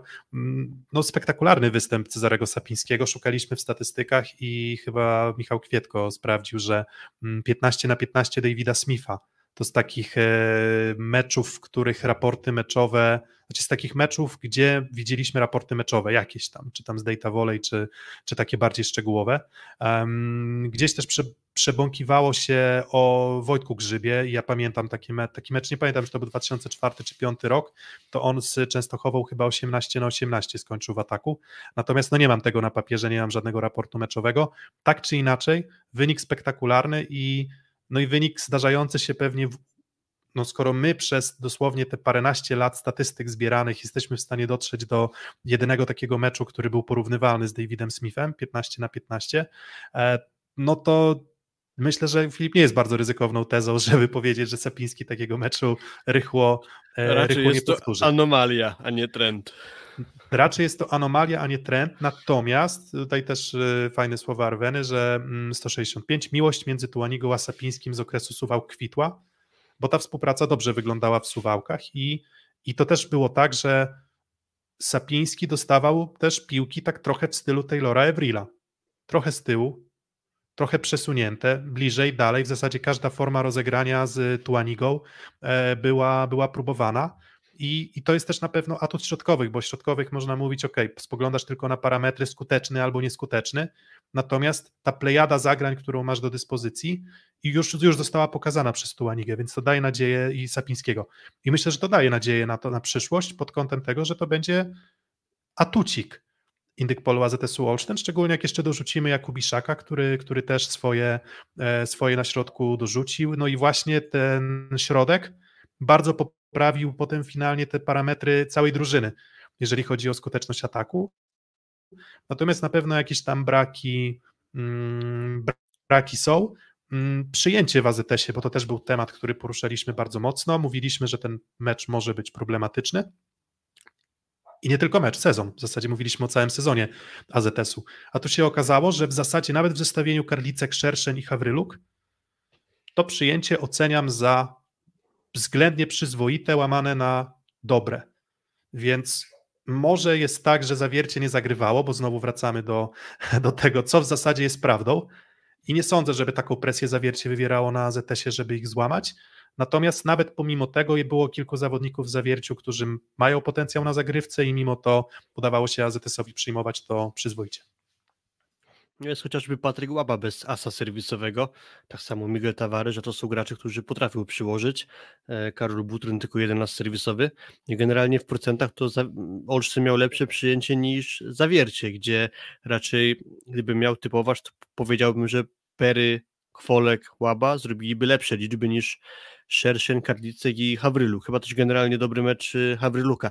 Jakby z mojej strony kończąc temat środka Olsztyna mamy Jakubiszaka i Sapińskiego, którzy w sumie zrobili 29 punktów, czyli jakby liczba wystarczająca na wygranie jednego seta, a jeśli ktoś tego spotkania może nie oglądał, to na stronie polsatsport.pl jest kompilacja ataków Cezarego Sapińskiego, więc jeśli ktoś chciał zobaczyć, jak do tego doszło, to, to może sobie to obejrzeć, bez konieczności tak, oglądania całego i, spotkania.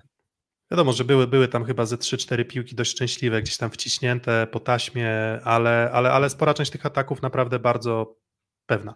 A więc, więc to nie jest tak, że to był jakiś taki, nie wiem, randomowy, zupełny przypadek, bo na końcu jest trochę tak, że znowu trochę pofilozofujemy. W siatkówce jest tak, że niby na końcu liczy się punkt, natomiast możesz zdobyć punkt atakiem pewnym albo atakiem chaotycznym, przypadkowym po taśmie, obiciu rąk. E, i w zależności od tego, w jaki sposób zdobędziesz ten atak, no to on w trudniejszej sytuacji może się powieść albo nie. No i w przypadku Sapińskiego było tak, że to wyglądało moim zdaniem na tej kompilacji e, na, na, tej kompilacji naprawdę nieźle. Więc AZS na pewno ma duże jeszcze problemy w swojej grze i, i przede wszystkim ze skutecznością pierwszej akcji. Mm, no i nie podobał mi się Tuaniga. W sensie, jeżeli, tak, jeżeli mamy ocenić jego debiut po, powro po powrocie, to biorąc nawet poprawkę na, na wszystko, to w zasadzie mm, poza środkiem no bo zachwycamy się tą skutecznością środka, to, to, to, to po prostu granie do skrzydeł Tuanigi wyglądało momentami E, momentami słabo i ci zawodnicy w zasadzie wszyscy bez wyjątku się męczyli, więc troszeczkę też dołożył, e, dołożył Tuaniga do problemów, na przykład czy Alana, czy Szerszenia, czy Karlicka, czy, czy Armoły też, w zasadzie wszyscy bez wyjątku mieli jakieś tam e, drobne problemiki, natomiast finalnie no mówimy jednak o trzech punktach wygranych przez AZS nad drużyną, która jest gdzieś tam w szerokim gronie kandydatów do medalu, drużyną osłabioną oczywiście, przy czym to jest tak, że osłabienia zawiercia versus brak zgrania ZS-u Olsztyn. Pytanie, co jest znowu, co jest prawdą, trudno mi powiedzieć. Hmm, przy czym trochę spodobała mi się wypowiedź Bartka Kwolka pomeczowa i nie chodzi tutaj o to, że jestem kibicem AZS-u, że, że AZS, że to oni przegrali bardziej ten mecz niż AZS wygrał. Bo spoglądam potem na wyniki przebieg setów. W wygranych setach przez AZS 24 do 21 i prowadzenie AZS-u od stanu chyba 11-10 i potem już y, zawiercie ani razu nie prowadziło. W trzecim secie znowu 24-21 i w zasadzie od chyba trzeciej czy czwartej akcji AZS ciągle na prowadzeniu. W czwartym secie znowu to samo. Gdyby nie seria Butryna pod koniec, który podciągnął troszeczkę, e, trochę wynik i doprowadził do gry na przewagi, no to znowu przewaga sytuacyjna przez większość meczu moim zdaniem była po stronie AZS-u i to AZS-u nie grającego bardzo dobrze wcale. Więc mam nadzieję, że to nie jest tak, że to jest max, jaki AZS prezentuje, a myślę, że kibice Zawiercia też liczą na to, że to nie jest max, e, max Zawiercia. No z Bieńkiem i Kleweno to będzie na pewno zupełnie inna drużyna, no ale trzy punkty do tabeli się, e, się liczą. Dokładnie. Myślę, że na tym możemy przejść do omówienia kolejnego spotkania, a Olsztyn Zawiercie, tak jak pozostałe drużyny w kategorii do obserwacji. Dokładnie. Idziemy dalej. Szósty set. Mm, I teraz, e, jak już omówiliśmy mm, Pola ZS Olsztyn, no to oczywiście musieliśmy omówić też, czy musimy omówić mecz Sekoresowi Rzeszów. E, Filip Korfanty, znany e, kibic, sympatyk, byłeś w hali pod promie, miałeś okazję obserwować ten mecz na własne oczy. Mm, no i pierwszy set dla mnie chyba bardzo zaskakujący. Ja u Bukmachera postawiłem nawet, to nie jest promocja zakładów bukmacherskich, ale ja postawiłem na Warszawę, bo uznałem, że biorąc pod uwagę nieobecność Błaje, biorąc pod uwagę gdzieś problemy zdrowotne w drużynie i zgranie, to spodziewali, spodziewaliśmy się trochę tego, że projekt Warszawa może sezon zacząć bardzo dobrze, a tutaj pierwszy set się zaczyna i Resowia w sumie komfortowo wygrywa. I tak sobie myślę, co jest, co z tym projektem? To oni tak się e, zgrywali, zgrywali, nic z tego nie wyszło, a Resowia sobie po trzech treningach w połowie składu wchodzi i zaczyna wygrywać i to mnie odrobinę zdziwiło. Żartowałem sobie po pierwszym secie, że no widać w Resowi te dwa miesiące spokojnych treningów w pełnej kadrze zupełnie nie było widać tego, że ten zespół w zasadzie w tym tygodniu dopiero się skompletował na treningu, a jeszcze gra z poważnym osłabieniem, bo boję to będzie, uważam, podstawowy atakujący rysowi, a póki co jeszcze go nie ma. Jak się też dzisiaj dowiedzieliśmy za pośrednictwem oficjalnej strony Plus Digi, Gianpaolo Medei powiedział, że nie zagra jeszcze w dwóch kolejnych spotkaniach, czyli w Suwałkach w czwartek i z Zawierciem na Podpromiu w niedzielę, więc y, jeszcze z Jakubem Budzkim na pewno Sekorosowia w tych spotkaniach. Mm, no, barometrem generalnie tego spotkania była zagrywka Rysowi. Bardzo z dużą siłą weszła Rysowia na zagrywkę w tym spotkaniu i ogromne problemy projektu sprawiły, z przyjęciem sprawiły właśnie to, że Aseko Rysowia dość pewnie to spotkanie gania miał Janek Firley w pierwszym secie, a wiemy, że to nie jest rozgrywający, którego najmocniejszą stroną jest wystawa z pola i też wszyscy skrzydłowi raczej mają taką charakterystykę, że gdzieś piłki ciągnięte z pola nie do końca im służą, jak mają gdzieś piłkę trochę odciągniętą od siatki, więc y, zagrywka była po stronie Resowi i dzięki temu Resowa tego seta wygrała. Później już trochę siła osłabła, poprawiło się przyjęcie w projekcie i już było widać, że ta drużyna jest dobrze poukładana, że rzeczywiście sporo ze sobą już przepracowali, mnóstwo przyspieszania akcji, napędzania się automatyzmów, leciała piłka do rozgrywającego i nagle cała drużyna jest gotowa do ataku, ataki na dużym tempie, więc mhm. naprawdę dobrze się to już oglądało, ale to właśnie była kwestia tak, tego, e... że muszą mieć przyjęcie. Nie no, to, to, to oczywiście wszystko, wszystko prawda i i gdy mówimy o, nie wiem, zgraniu rozgrywających ze skrzydłowymi, czy w ogóle rozgrywających z drużyną, to zazwyczaj rozpoczynasz od wypracowywania podstaw. Czyli po prostu szybka piłka albo piłka wysoka rozegrana do, do, do, do, skrzydłowych czy do środkowych, mm, te takie podstawowe warianty. No i dalej wraz z rozwojem drużyny i budowaniem więzi pomiędzy zawodnikami pewnie zaczynasz wplatać te rozwiązania trudniejsze. No to tych rozwiązań trudniejszych projekt, tak jak mówiłeś, już sporo pokazał w ataku. Zbiegnięcia, połówki, szybkie Ostatnia ataki. akcja meczu Szalpuk, zbiegnięcie do środka, na luzie skończony. Dokładnie. I, I myślę, że to bardzo, bardzo dobrze świadczy o tym właśnie, jak projekt Warszawa jest przygotowany, mm, przygotowany do tego sezonu. Mm, to nie jest, tego w ogóle nikt nie podważał, bo tam oczywiście śmieliśmy się z tych komentarzy, tam Piotrek przeproś projekt. um, bardzo duży szacunek dla projektu, naprawdę. Projekt pokazał bardzo dużą siłę, ale pokazał bardzo dużą siłę w starciu z drużyną niekompletną i z drużyną, w której no, mam wrażenie, że jakby znowu w punkt trochę trafiliśmy z, tą, z tymi naszymi zapowiedziami przedsezonowymi. Wspominaliśmy, że Clement Czebul może być problemem tej drużyny.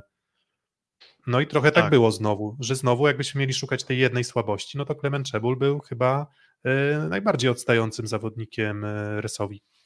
Tak, zdecydowanie. W ataku miał sporo problemów Słoweniec i wszedł Luati, dużo świeżości, takiego polotu można by powiedzieć, że wniósł do grania, bo po nim akurat nie za bardzo było widać, że on potrzebuje jeszcze dużo pracy z drzyzgą, bo grali ze sobą bardzo szybko i Luati był w stanie w miarę komfortowo te piłki od drzyzgi przecinać, jeśli była możliwość zagrania szybkiej akcji, bo nie zawsze to było.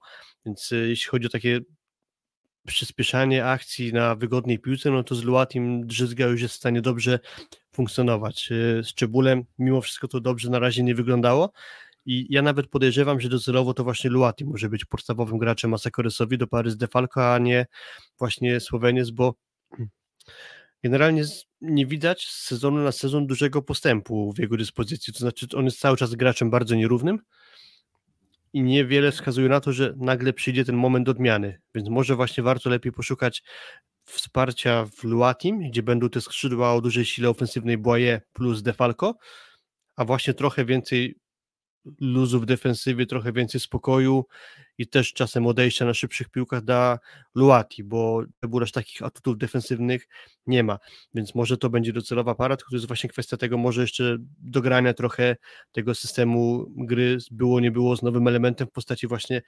Luatiego.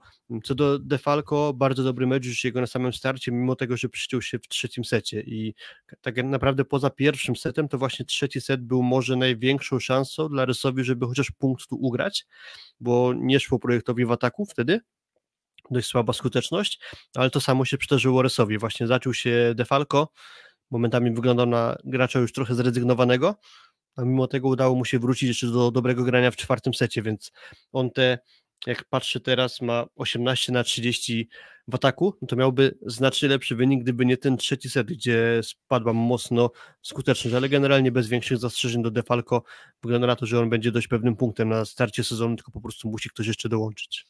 I znowu kalibrujemy, kalibrujemy ocenę zespołów i, i jak na razie ta kalibracja wygląda tak, że Paseko Rezowia po prostu nie jest gotowa do sezonu. Tutaj Marek Gębica, że dzisiaj na Twitterku napisałem, że i w sensie, że ja, e, że Resowia będzie gotowa na 8 listopada, no i myślę, że już myślę, że już powinni być po trzech tygodniach treningów, jeżeli wróci, wróci Błaje, on teraz nie będzie też w dwóch następnych meczach, e, takie przynajmniej doniesienia e, medialne.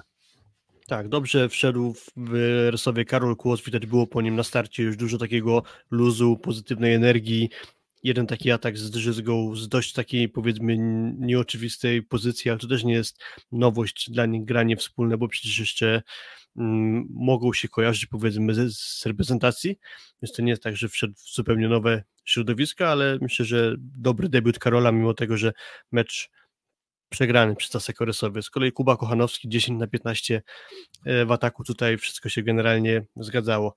Mm, jeszcze ocena bohatera Fabian Drzyzga. Miałeś odczucie, że forma fizyczna Fabiana na początek sezonu nie jest najlepsza? No właśnie nie, bo czytałem te głosy o tym, że chyba nie najlepiej wygląda fizycznie i szczerze mówiąc, jak przyglądałem mu się z perspektywy Harry, to nie widziałem, że jest jakiś duży problem, więc chyba niekoniecznie. Znaczy zresztą on generalnie po prostu zwykle tak wygląda, jak wygląda chyba teraz, ale nie zawsze się to przykłada na jego słabą grę, w sensie brąz Fabianem Drzyzgą Asekorysowa wygrała. Znaczy może byłbym w stanie się zgodzić z tym, że na starcie tamtego sezonu być może fizycznie wyglądał trochę lepiej niż teraz. z tym byłbym, byłbym w stanie się zgodzić, ale że jakoś, jeśli o to chodzi, że się jakoś zapuścił czy coś, to nie mam takiego poczucia. Tak, Może w telewizji to że... wyglądało inaczej, nie wiem, hmm. bo ja widziałem po prostu na żywo. Natomiast no, wydaje mi się, że, że po prostu gdybym miał wskazać jednego zawodnika kluczowego dla tego meczu, no to był właśnie nie Fabian Drzyzga, a Jan Firley. Um, bo wystarczy spojrzeć też, czy Jan Firley oczywiście wraz z całym zespołem, bo to jest tak, że rozgrywający jest dobry wtedy, gdy jego zawodnicy kończą ataki. Natomiast y, po pierwszym secie wygranym przez Resowie, jeden błąd w ataku projektu i tylko dwa bloki punktowe mm, Aseko Resowi Rzeszów. I moim zdaniem właśnie tego elementu defensywnego bo przyjęcie projekt, znowu, liczby mogą być mylące, no bo to przyjęcie chyba było przyzwoite od drugiego seta, pomimo tego, że to statystycznie może nie aż takie spektakularne, spektakularne jeżeli chodzi o przyjęcie pozytywne, natomiast Resowia tego nie była w stanie wykorzystywać, więc sama skuteczność ataku Resowi aż takim gigantycznym problemem nie była, ja osobiście widzę to w po prostu zgraniu systemu blok obrona, który no pomimo tego, że spora część zawodników już grających w poprzednim sezonie w Resowi, no to jednak chyba ciut, czas, ciut więcej czasu potrzebujemy Dei na to, żeby tych zawodników odgruzować też w defensywie. Natomiast nie wiem, ilu środkowych poradziłoby sobie z dobrą grą na to, co prezentował momentami Janek Firley, bo naprawdę czapki z głów to był naprawdę bardzo dobry mecz Firleya. Tak, ja myślę generalnie, że Resowia nie atakiem przegrała to spotkanie, albo że nie była jakoś wyraźnie gorsza w tym aspekcie od projektu, to też może kwestia tego, że powinniśmy wyjątkowo pochwalić projekt i docenić i grę, bo naprawdę to wyglądało super. Jeszcze patrząc na to, że to jest pierwsza kolejka, ale mieli dość komfortowe warunki przygotowania, ale na co chciałem zwró zwrócić uwagę? Skuteczność ataku Resowi w poszczególnych setach. Pierwszy 68%, drugi 56%, trzeci najsłabszy 42% i czwarty 56%. Przecież generalnie grając prawie wszystkie sety na ponad 50% w ataku, zwykle się wygrywa mecze. A tu Resowia przegrała 3 do 1, więc to jest po prostu kwestia super dyspozycji projektu i tego, że trochę słaba zagrywka Sekoresowi, przez to te trzy sety padły ostatnie łupem projektu, ale to nie chodzi o słabą grę Sekoresowi, nie w tym rzecz moim zdaniem w tym meczu. Mm, tak i do Panteonu też y, bardzo dobrych występów środkowych, też wspominaliśmy o Huberze, wspominaliśmy o Sapińskim, wspominaliśmy o mm, Smithie, no to warto wspomnieć e, Jurija Semeniuka, który moim zdaniem najlepszy mecz w barwach projektu Warszawa zagrał.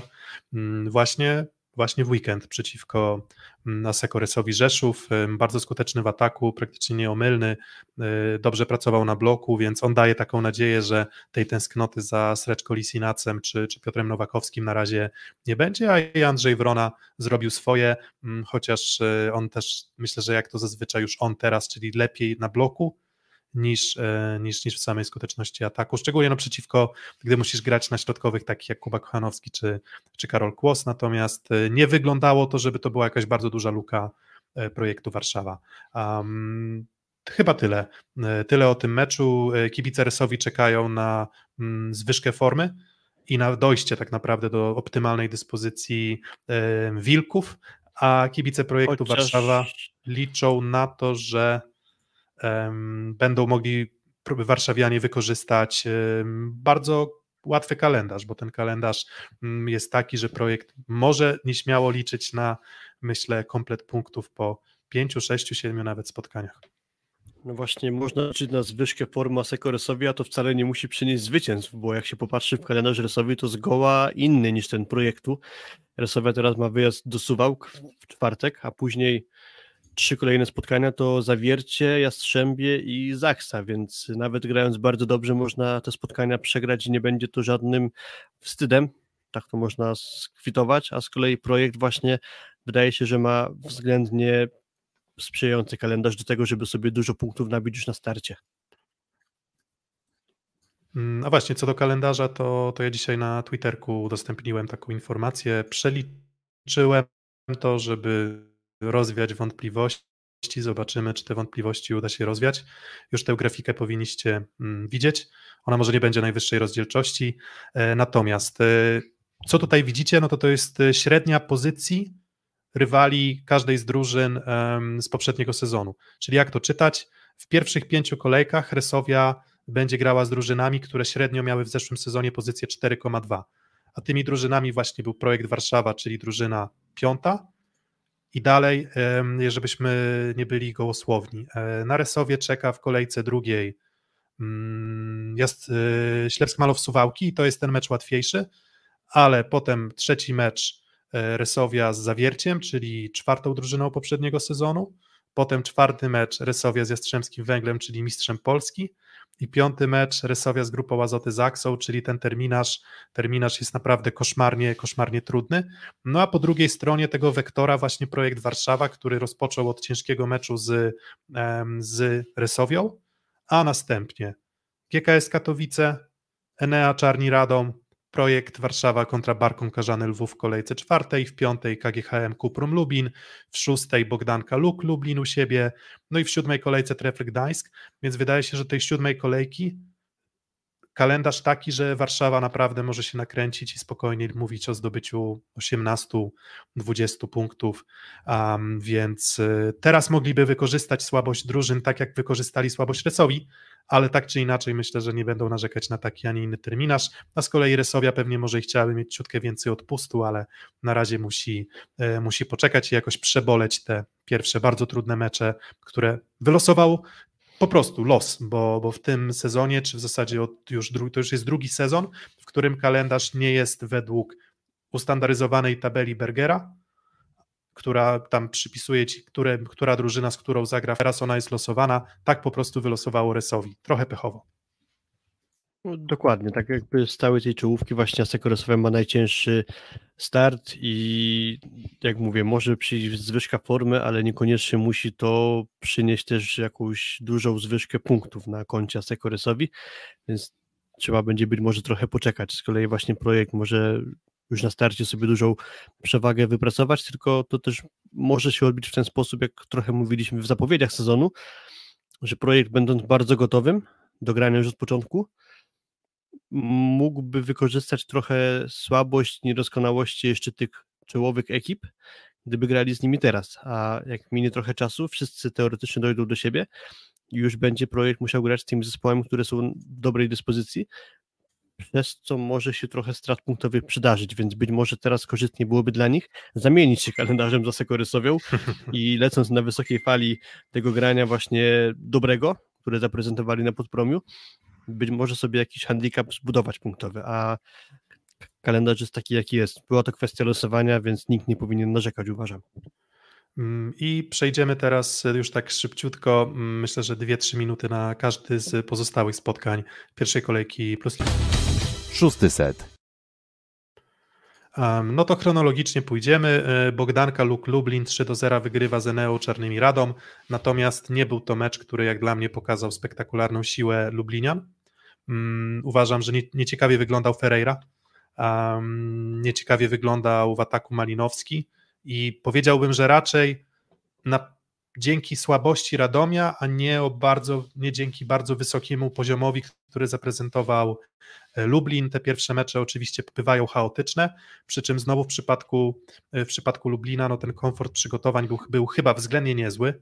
Um, niezłe wyniki też sparingów e, i teraz ten wynik się zgadza, ale ja osobiście nie jestem zachwycony tym, jak zaprezentował się Lublin. Po prostu wystarczyło na czarnych, um, ale, ale, ale mówię, to słabość czarnych jest tutaj problemem większym niż, niż jakaś wybitna jakość e, luku. Tak, myślę, że te zespoły na takie szersze omówienie sobie zostawimy na któryś kolejny odcinek, jak już e, będziemy mieli może trochę obszerniejszy materiał, natomiast co do początku, no to podobał mi się Tobias Brandt, jako ten zawodnik trochę niepewny po przyjściu z Bundesligi, a tutaj na tle czarnych dobre spotkanie zanotował. Słabo właśnie wszedł w sezon Ferreira, ale dobrą zmianę dał mu mm, Maciej, Maciej. Krysiak, który przyszedł z Bydgoszczy i w zasadzie koncertowo zaczął trzeciego seta, gdzie dostał chyba trzy kolejne piłki i wszystkie skończył. Na dużej energii już później mu się pewnie grało. E, jak też powiedziałeś, mówiliśmy sporo o tym, że może być pewnym mankamentem Lublina prawe skrzydło, no to Mateusz Malinowski mnie tym otwarciem sezonu nie przekonał, bo mimo, że skończył te 10 z 24 piłek, no ale 5 razy został zablokowany. To wynika w dużej mierze według mnie z tego, że on jest dość monotonny, mało wszechstronny w ataku. Atakuje w dość podobnym tempie, w dość podobny sposób i nie za bardzo jest w stanie ten swój atak urozmaicać.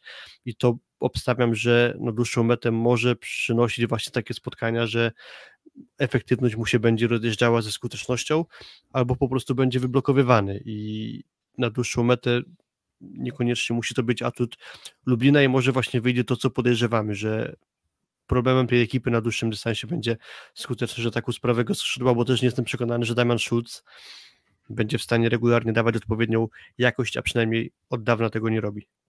Natomiast coś, co na plus dla Lublina, to taktyka mm, bardzo jasna zagrywki, e, czyli w zasadzie większość piłek, gdy tylko Brody Hofer był e, w pierwszej linii, to, to, to zagrywki właśnie na, na, jego, na jego osobę, na jego postać, więc, więc ta precyzja zagrywki i taktyka na pewno Lublina na plus. Dobry występ też Nowakowskiego, dobry występ Branda mm, i Krysiaka, tak jak wspominałeś. E, wszystko powiedzieliśmy, natomiast Radom też no, ma kilka elementów, na których wydaje mi się, że może budować. Przy czym, tak jak mówię, to nie jest tak, że ten Luke Lublin mnie oczarował w pierwszym meczu. Pierwszy set e, wydawało się, że Radom już może mieć na widelcu. Wydaje mi się, że nawet piłka w górze na, e, na, na zakończenie seta była, ale chyba zablokowany wtedy Hofer. E, a potem, gdy już piłka trafiła się setowa dla, dla Radomia, przepraszam, dla Lublina, E, to zablokowany w ostatniej akcji Nikola Melianac, który um, uważam, że i tak zagrał, zagrał naprawdę, naprawdę przyzwoity mecz, przy czym głównym problemem chyba Radomia, w, jaki ja widzę póki co, to jest chyba jednak element e, przyjęcia i stabilność przyjęcia, bo Todorowicz szył, robił co mógł, E, na tej wysokiej piłce nieźle sobie radził Melianac, natomiast całościowo mm, Radom może mieć problemów sporo ze swoją grą, no ale to przyjęcie jak na razie najbardziej rzuciło mi się w oczy. Sporo było tego celowania zagrywką w Hofera, tak jak powiedziałeś, i myślę, że sobie całkiem nieźle radził. To nie było tak, że on kalerzył to przyjęcie jakoś niesamowicie, ale na dystansu, na dystansie powiedzmy tych 40 piłek 30 nawet, jak przyjmujesz, to jest duże prawdopodobieństwo, że któryś z tych przyjęć po prostu nie wyjdzie, a to już zaczyna się nieciekawie układać, biorąc pod uwagę, że Hofer stworzył podstawową parę przyjmujących z Buszkiem, teoretycznie z graczem, który odpowiadałby za przyjęcie. No i to nie wróży dobrze, jeśli grasz z Buszkiem, a twoje przyjęcie nie jest na najwyższym poziomie, na oczekiwanym poziomie, to to już zwiastuje sporo problemów, no i też dość mocno obciążony był Rafał Buszek w ataku, bo jak na defensywnego, teoretycznie przyjmującego to atakował sporo, co docelowo moim zdaniem nie jest dobrym pomysłem, albo to nie jest dobra droga, żeby starać się tyle piłek w ataku rozwiązywać przez Rafała Buszka. Ale jak już mówić o Melianasu, mieliśmy co do niego duże obawy. Fakt, że na tej piłce setowej dał się zablokować w partii otwarcia, ale całościowo w, jego wykonaniu był to całkiem niezły mecz, ale jeśli nie mówimy o ataku, to mocno rozczarowała mnie jego zagrywka, bo mhm. momentami tak trochę jakby bez siły te uderzenia były, a siłę uderzenia akurat ma, więc nie wiem, z czym tu jest problem. Że zagrywki po prostu nie latały, optycznie nie robiły żadnego wrażenia celny komentarz Tomkowiaka 666, że w ogóle jeżeli grasz z Buszkiem w 2023 roku, to źle wróży, że właśnie Rafał Buszek wygląda najlepiej z zestawienia Formela Piotrowski, no właśnie Buszek. Um, Tyle o meczu Kuprum, e, Kup, tyle o meczu Luku Lublin, Bogdanki Luk Lublin, a teraz kolejny mecz KGHM Kuprum Lublin. E, wygrywają 3 e, do 0 z Barkomem Karzany Lwów. Bardzo podobny scenariusz swoją drogą jak ten mecz w Lublinie, czyli pierwszy set na przewagi i bardzo długie przewagi, bo 37 do 35 i tę próbę nerwów Kuprum Lublin wygrało. Mm, no i potem już być może lekko załamani obrotem wydarzeń z pierwszego seta zawodnicy Lwowa nie byli w stanie już zareagować odpowiednio mentalnie też, żeby się odbudować. Te drugi, drugi trzeci set już e, łatwo dla Kuprum Lubin. Mm, trochę rozczarowujący, myślę, Palącki, e, trochę rozczarowujący Gay, który, e, który nie zagrał nawet całego meczu. Mm, w zasadzie w drużynie Lwowa to jedyną postacią, którą chyba można byłoby wyróżnić, to jest środkowy Szczurow, bo i Tupczy nie wyglądał zbyt dobrze, i Paloński, i Kowaliow. Ciężko gra się na poziomie plus ligi, jeżeli nie masz ani jednego skrzydłowego, który, który kończy piłki. E, natomiast na ile to wynikało z też słabości rozegrania, to, to, to myślę, że już ktoś inny też musiałby się wypowiedzieć, bo muszę przyznać, że tylko jednym okiem ten mecz oglądałem. Ja mam dokładnie tak samo, więc myślę, że też warto zostawić sobie szerszą ocenę na jakieś kolejne spotkanie po prostu obu tych ekip. Na razie patrząc na skuteczność e, drużyny z Lwowa, generalnie całego Lwowa, nie tylko chodzi o e, Tupcija czy o Palońskiego na przykład, to może po trochę już wynikać z tego, że może nie do końca trafionym wyborem będzie Petros na rozegraniu, ale chciałbym się temu po prostu osobiście uważniej przyjrzeć, czy to rzeczywiście kwestia rozegrania, czy może jeszcze czegoś innego, ale to przyjdzie czas na ocenę. Mm, więc y, bardzo pewne otwarcie mm, Kuprum Lubin. E, dla fanów talentu kubickiego Kajetana niestety złe wiadomości, że Danilo Geliński, e, czyli brazylijski rozgrywający, który przybył do Lubina z Ligi Francuskiej, e, to on póki co w wyjściowym składzie. zobaczymy ile szans na grę będzie otrzymywał Kajetan Kubicki.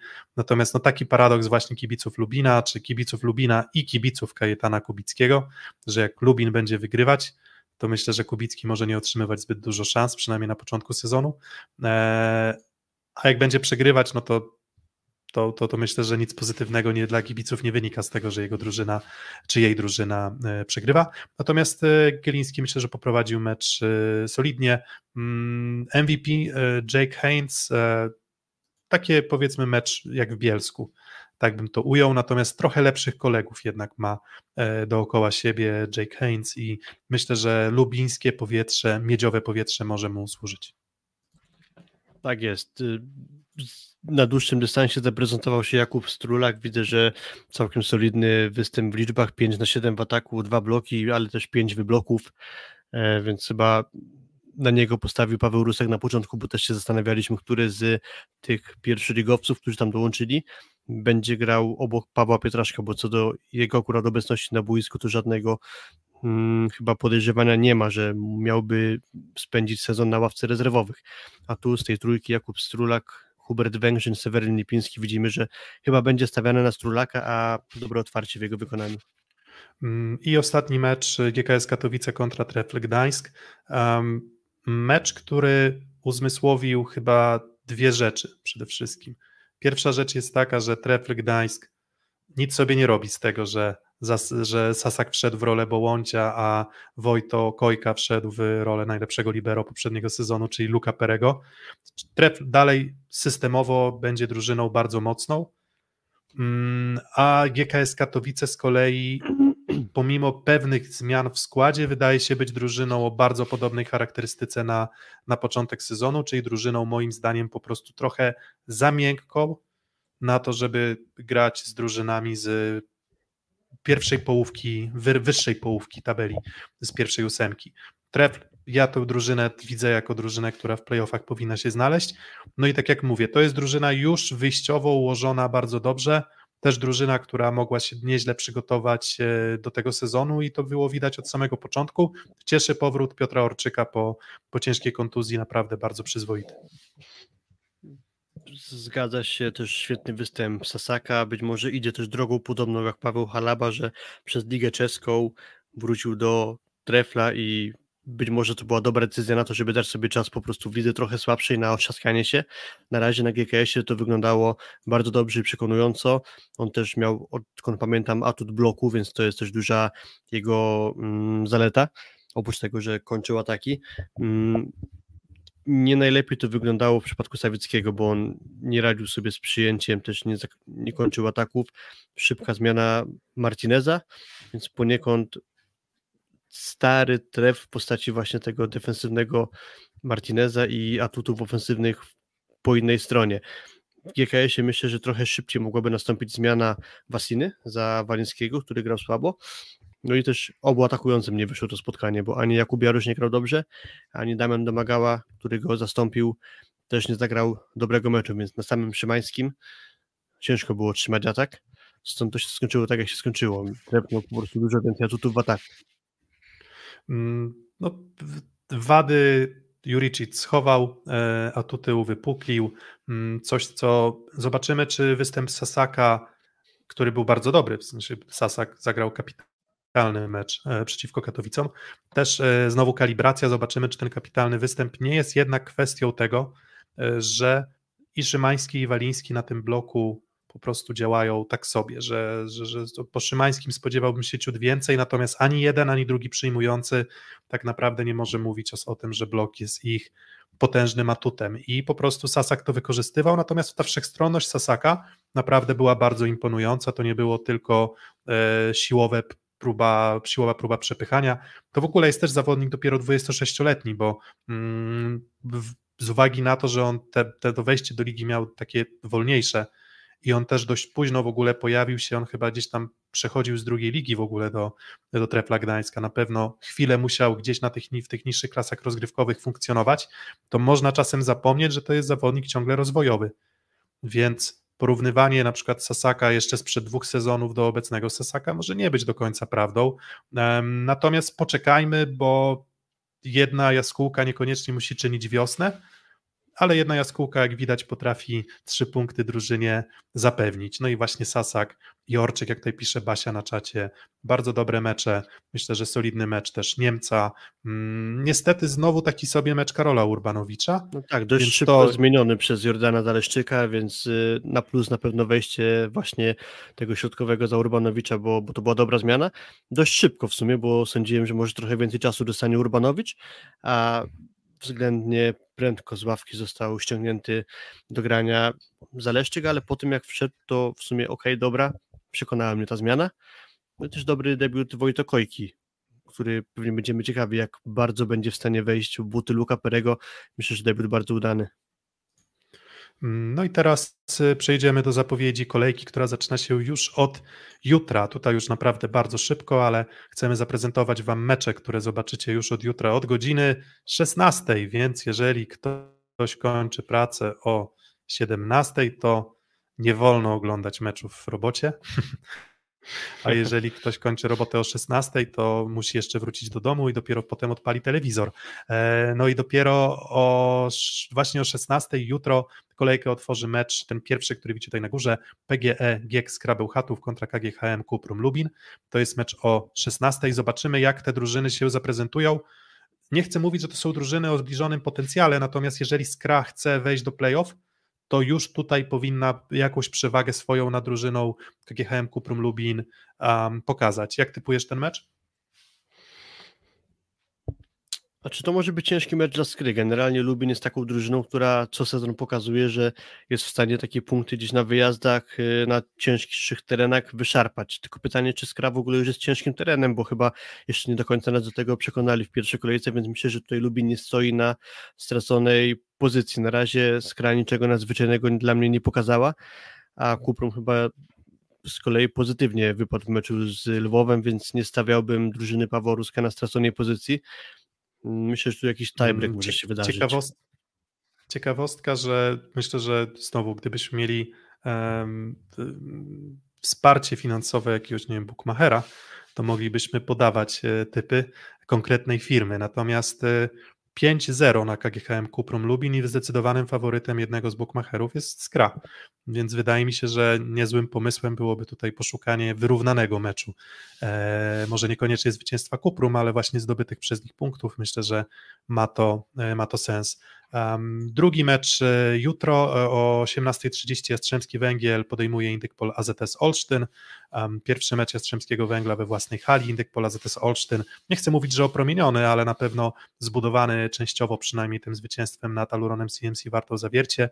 Natomiast tak jak mówiłem, nie uważam, żeby ten mecz Zawierciem był jakimś fantastycznym meczem AZS-u, więc y, tutaj punktów dla AZS-u już tym razem nie widzę. Myślę, że jednak siła bloku i organizacja gry w obronie Jastrzębia może no, być problemem nie do przejścia dla Olsztyna.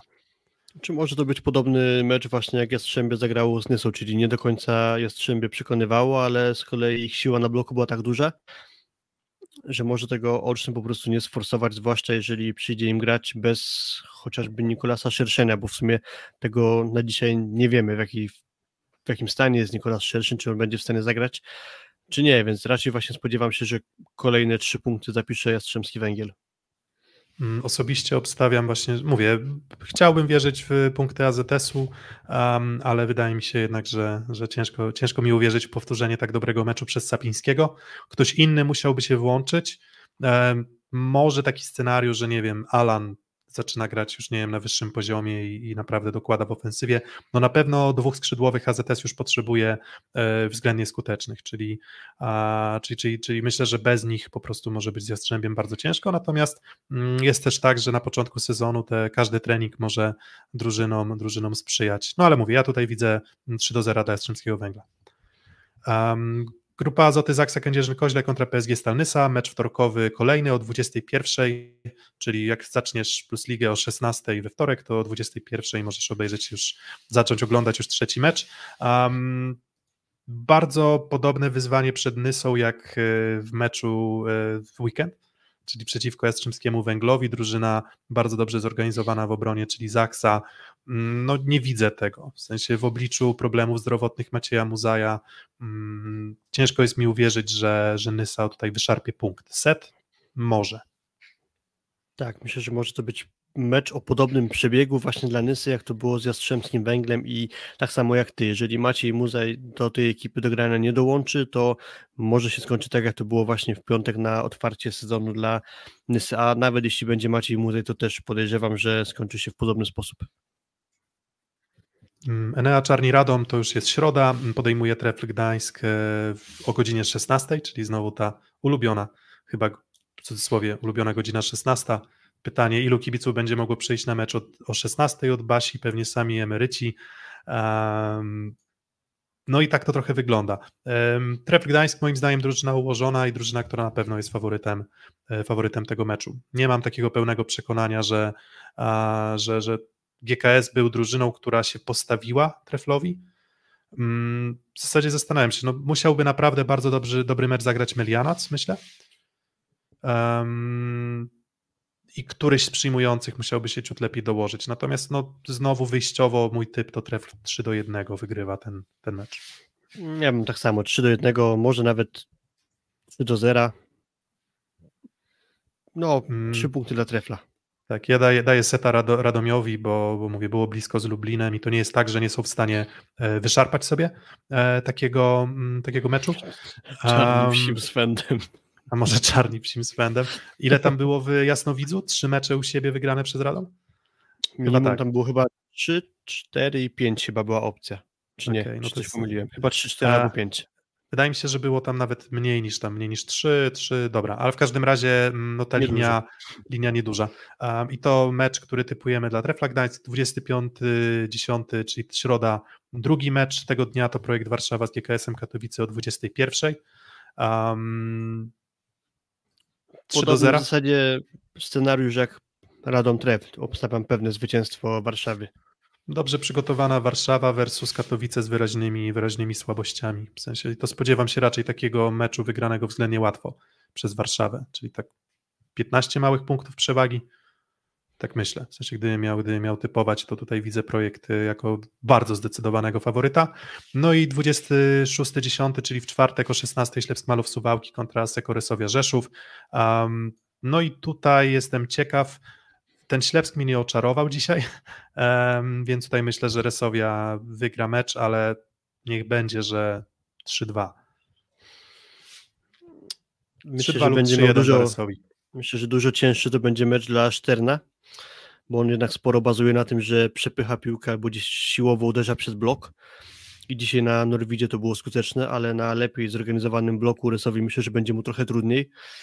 Mm, w zeszłym sezonie dość pewnie Resowia wygrywa z Suwałkami, co też może świadczyć o tym, że z ich charakterystyką może być problematyczne granie przeciwko Sekoresowi i stąd sądzę, że pomimo właśnie tego, że niezbyt ekskluzywnie wyglądała Resowia w tych trzech setach ostatnich na podpromiu, to może to być ciężki mecz dla Suwałk, bo tak jak powiedziałeś, ja się z tym zgadzam, że dzisiaj jakoś po prostu nie oczarowali, mimo tego, że wygrali 3 do 1. Myślę, że Resowia to wygra po tej breku, może nie, może nawet nie po tej breku, 3 do, 3 do 1 powiedzmy postawię dla Asekorysowi. Tak, cały czas, cały czas uważam, że jest bardzo dużo jakości, mm, nie aż taka mocna zagrywka Suwałk, tak myślę, która, która nie musi rysowi tak bardzo łamać, jak na przykład potrafił to robić projekt, chociaż akurat mówię, to, to nie, nie, nie atak był pro, problemem mm, rysowi Rzeszów. Tutaj myślę, że też y, wyższe skrzydła, DJ DeFalco może przetrzymać Filipiaka, no mówię, widzę sporo atutów dla rysowi, a, a te pierwsze mecze po prostu bardziej siła projektu niż jakaś taka gigantyczna słabość rysowi i myślę, że to powinno na Suwałki wystarczyć. Ostatni mecz kolejki, przynajmniej ten rozegrany w terminie. Jedna rzecz jeszcze, Czebul a Sanchez. W sensie może to być też dobry mecz Czebula z racji tego, że będzie miał warunki na bloku po drugiej stronie względnie komfortowe. 18.30 mm, Bogdanka Luk Lublin, e, ostatni mecz, tak jak mówiłem, z tych zaplanowanych, z Barkomem Karzany Lwów. Tak mówi, Lublin mnie nie oczarował, natomiast Lwów mnie jeszcze bardziej nie oczarował i tutaj znowu widzę e, Lublin, który z kompletem, e, może nie po takim bardzo łatwym meczu, może 3 do 1, może Lwów się odrobinę odgruzuje, natomiast cały czas Lublin widzę jako, jako mocnego faworyta tego, tego spotkania. Mm, ja podobnie też, jakoś nie do końca mi przekonywał Lublin, ale, ale Barką po prostu jeszcze mniej. Generalnie tam sporo jeszcze jest do posprzątania, więc y, to nie ten moment chyba, żeby Lwów mógł wygrać z dobrze przygotowanym Lublinem, chociaż pewne mankamenty uwypukliło to spotkanie ich na otwarcie sezonu, to jednak są dla mnie faworytem. Mm, brakujące spotkanie do ósemki meczów, Aluron CMC Warta zawiercie 9 listopada dopiero zagra z Exactem System Semarpolem Częstochowa, więc na ten mecz tak, um, poczekamy. Tak, więc e, druga kolejka i mamy już pierwszy przełożony mecz plus ligi. E, wynika to z tego, że Zawiercie jedzie do Niemiec na pierwszy mecz Pucharu CEF. Nie, nie, nie, nie, nie, nie, nie. nie. Tak, Zawiercie tak, tak, tak jedzie tak, do tak, Austrii. Do Austrii? Hardberg to Austria? Okej, okay, Hardberg to tak, Austria. Tak, tak. Ale to chyba dopiero po, po podpromiu, w sensie takim, że e, zawiercie teraz będzie grało w niedzielę? Nie, już. I dopiero nie, później no, ma ten wyjazd. Nie, nie no, w czwartek, sorry, 25.10 zawiercie gra z Austriakami, w sensie nie wyjazd, tylko, tylko pierwszy mecz u siebie.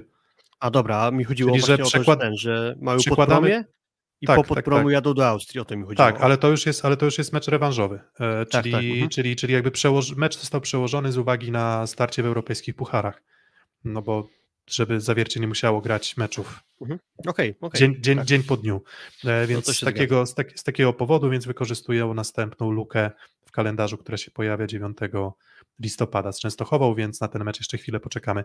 Um, Dziękujemy za dzisiaj. Godzina 40, takie pigułeczki o e, pierwszej kolejce ligowej. O każdej drużynie chcieliśmy cokolwiek powiedzieć. Natomiast, e, natomiast oczywiście zabrakło nam czasu na powiedzenie o każdej drużynie bez wyjątku.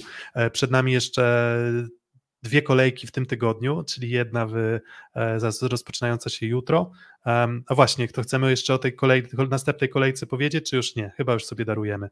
E, dajmy, dajmy drużynom zagrać te mecze drugiej kolejki tak. i potem może gdzieś w social mediach, jak się zdecydujemy, to udostępnimy nasze typy tak. na, e, na trzecią kolejkę. Dajcie lajka. Like hm, no. Filip? Wskazany dodatkowy materiał do analizy właśnie zanim podamy nasze typy, gdybyśmy je podali już dzisiaj, to byłoby to dość niepoważne z naszej strony, więc po prostu pozwolimy sobie maksymalnie rzetelnie podejść do tematu. A um. tymczasem, tak jak Piotrek powiedział, potrzebujemy na pewno waszych lajków, subskrypcji, więc jeśli jeszcze nas słuchacie, to, to o to bardzo was prosimy. Taki przycisk na dole transmisji subskrybuj. Bardzo nam te wzrastające liczby pomagają do docierania do szerszego grona widzów, więc y, dzięki. No i oczywiście ten banerek na samym dole przywijający się napis patronite.pl ukośnik 600. Możecie wspierać nas na Patronite, um, bo jeżeli zapłacicie odpowiednią kwotę, miesięcznie, to nawet pojawicie się na takim banerku, który zaraz się pojawi. Natomiast możecie też dostać koszulkę szóstego seta.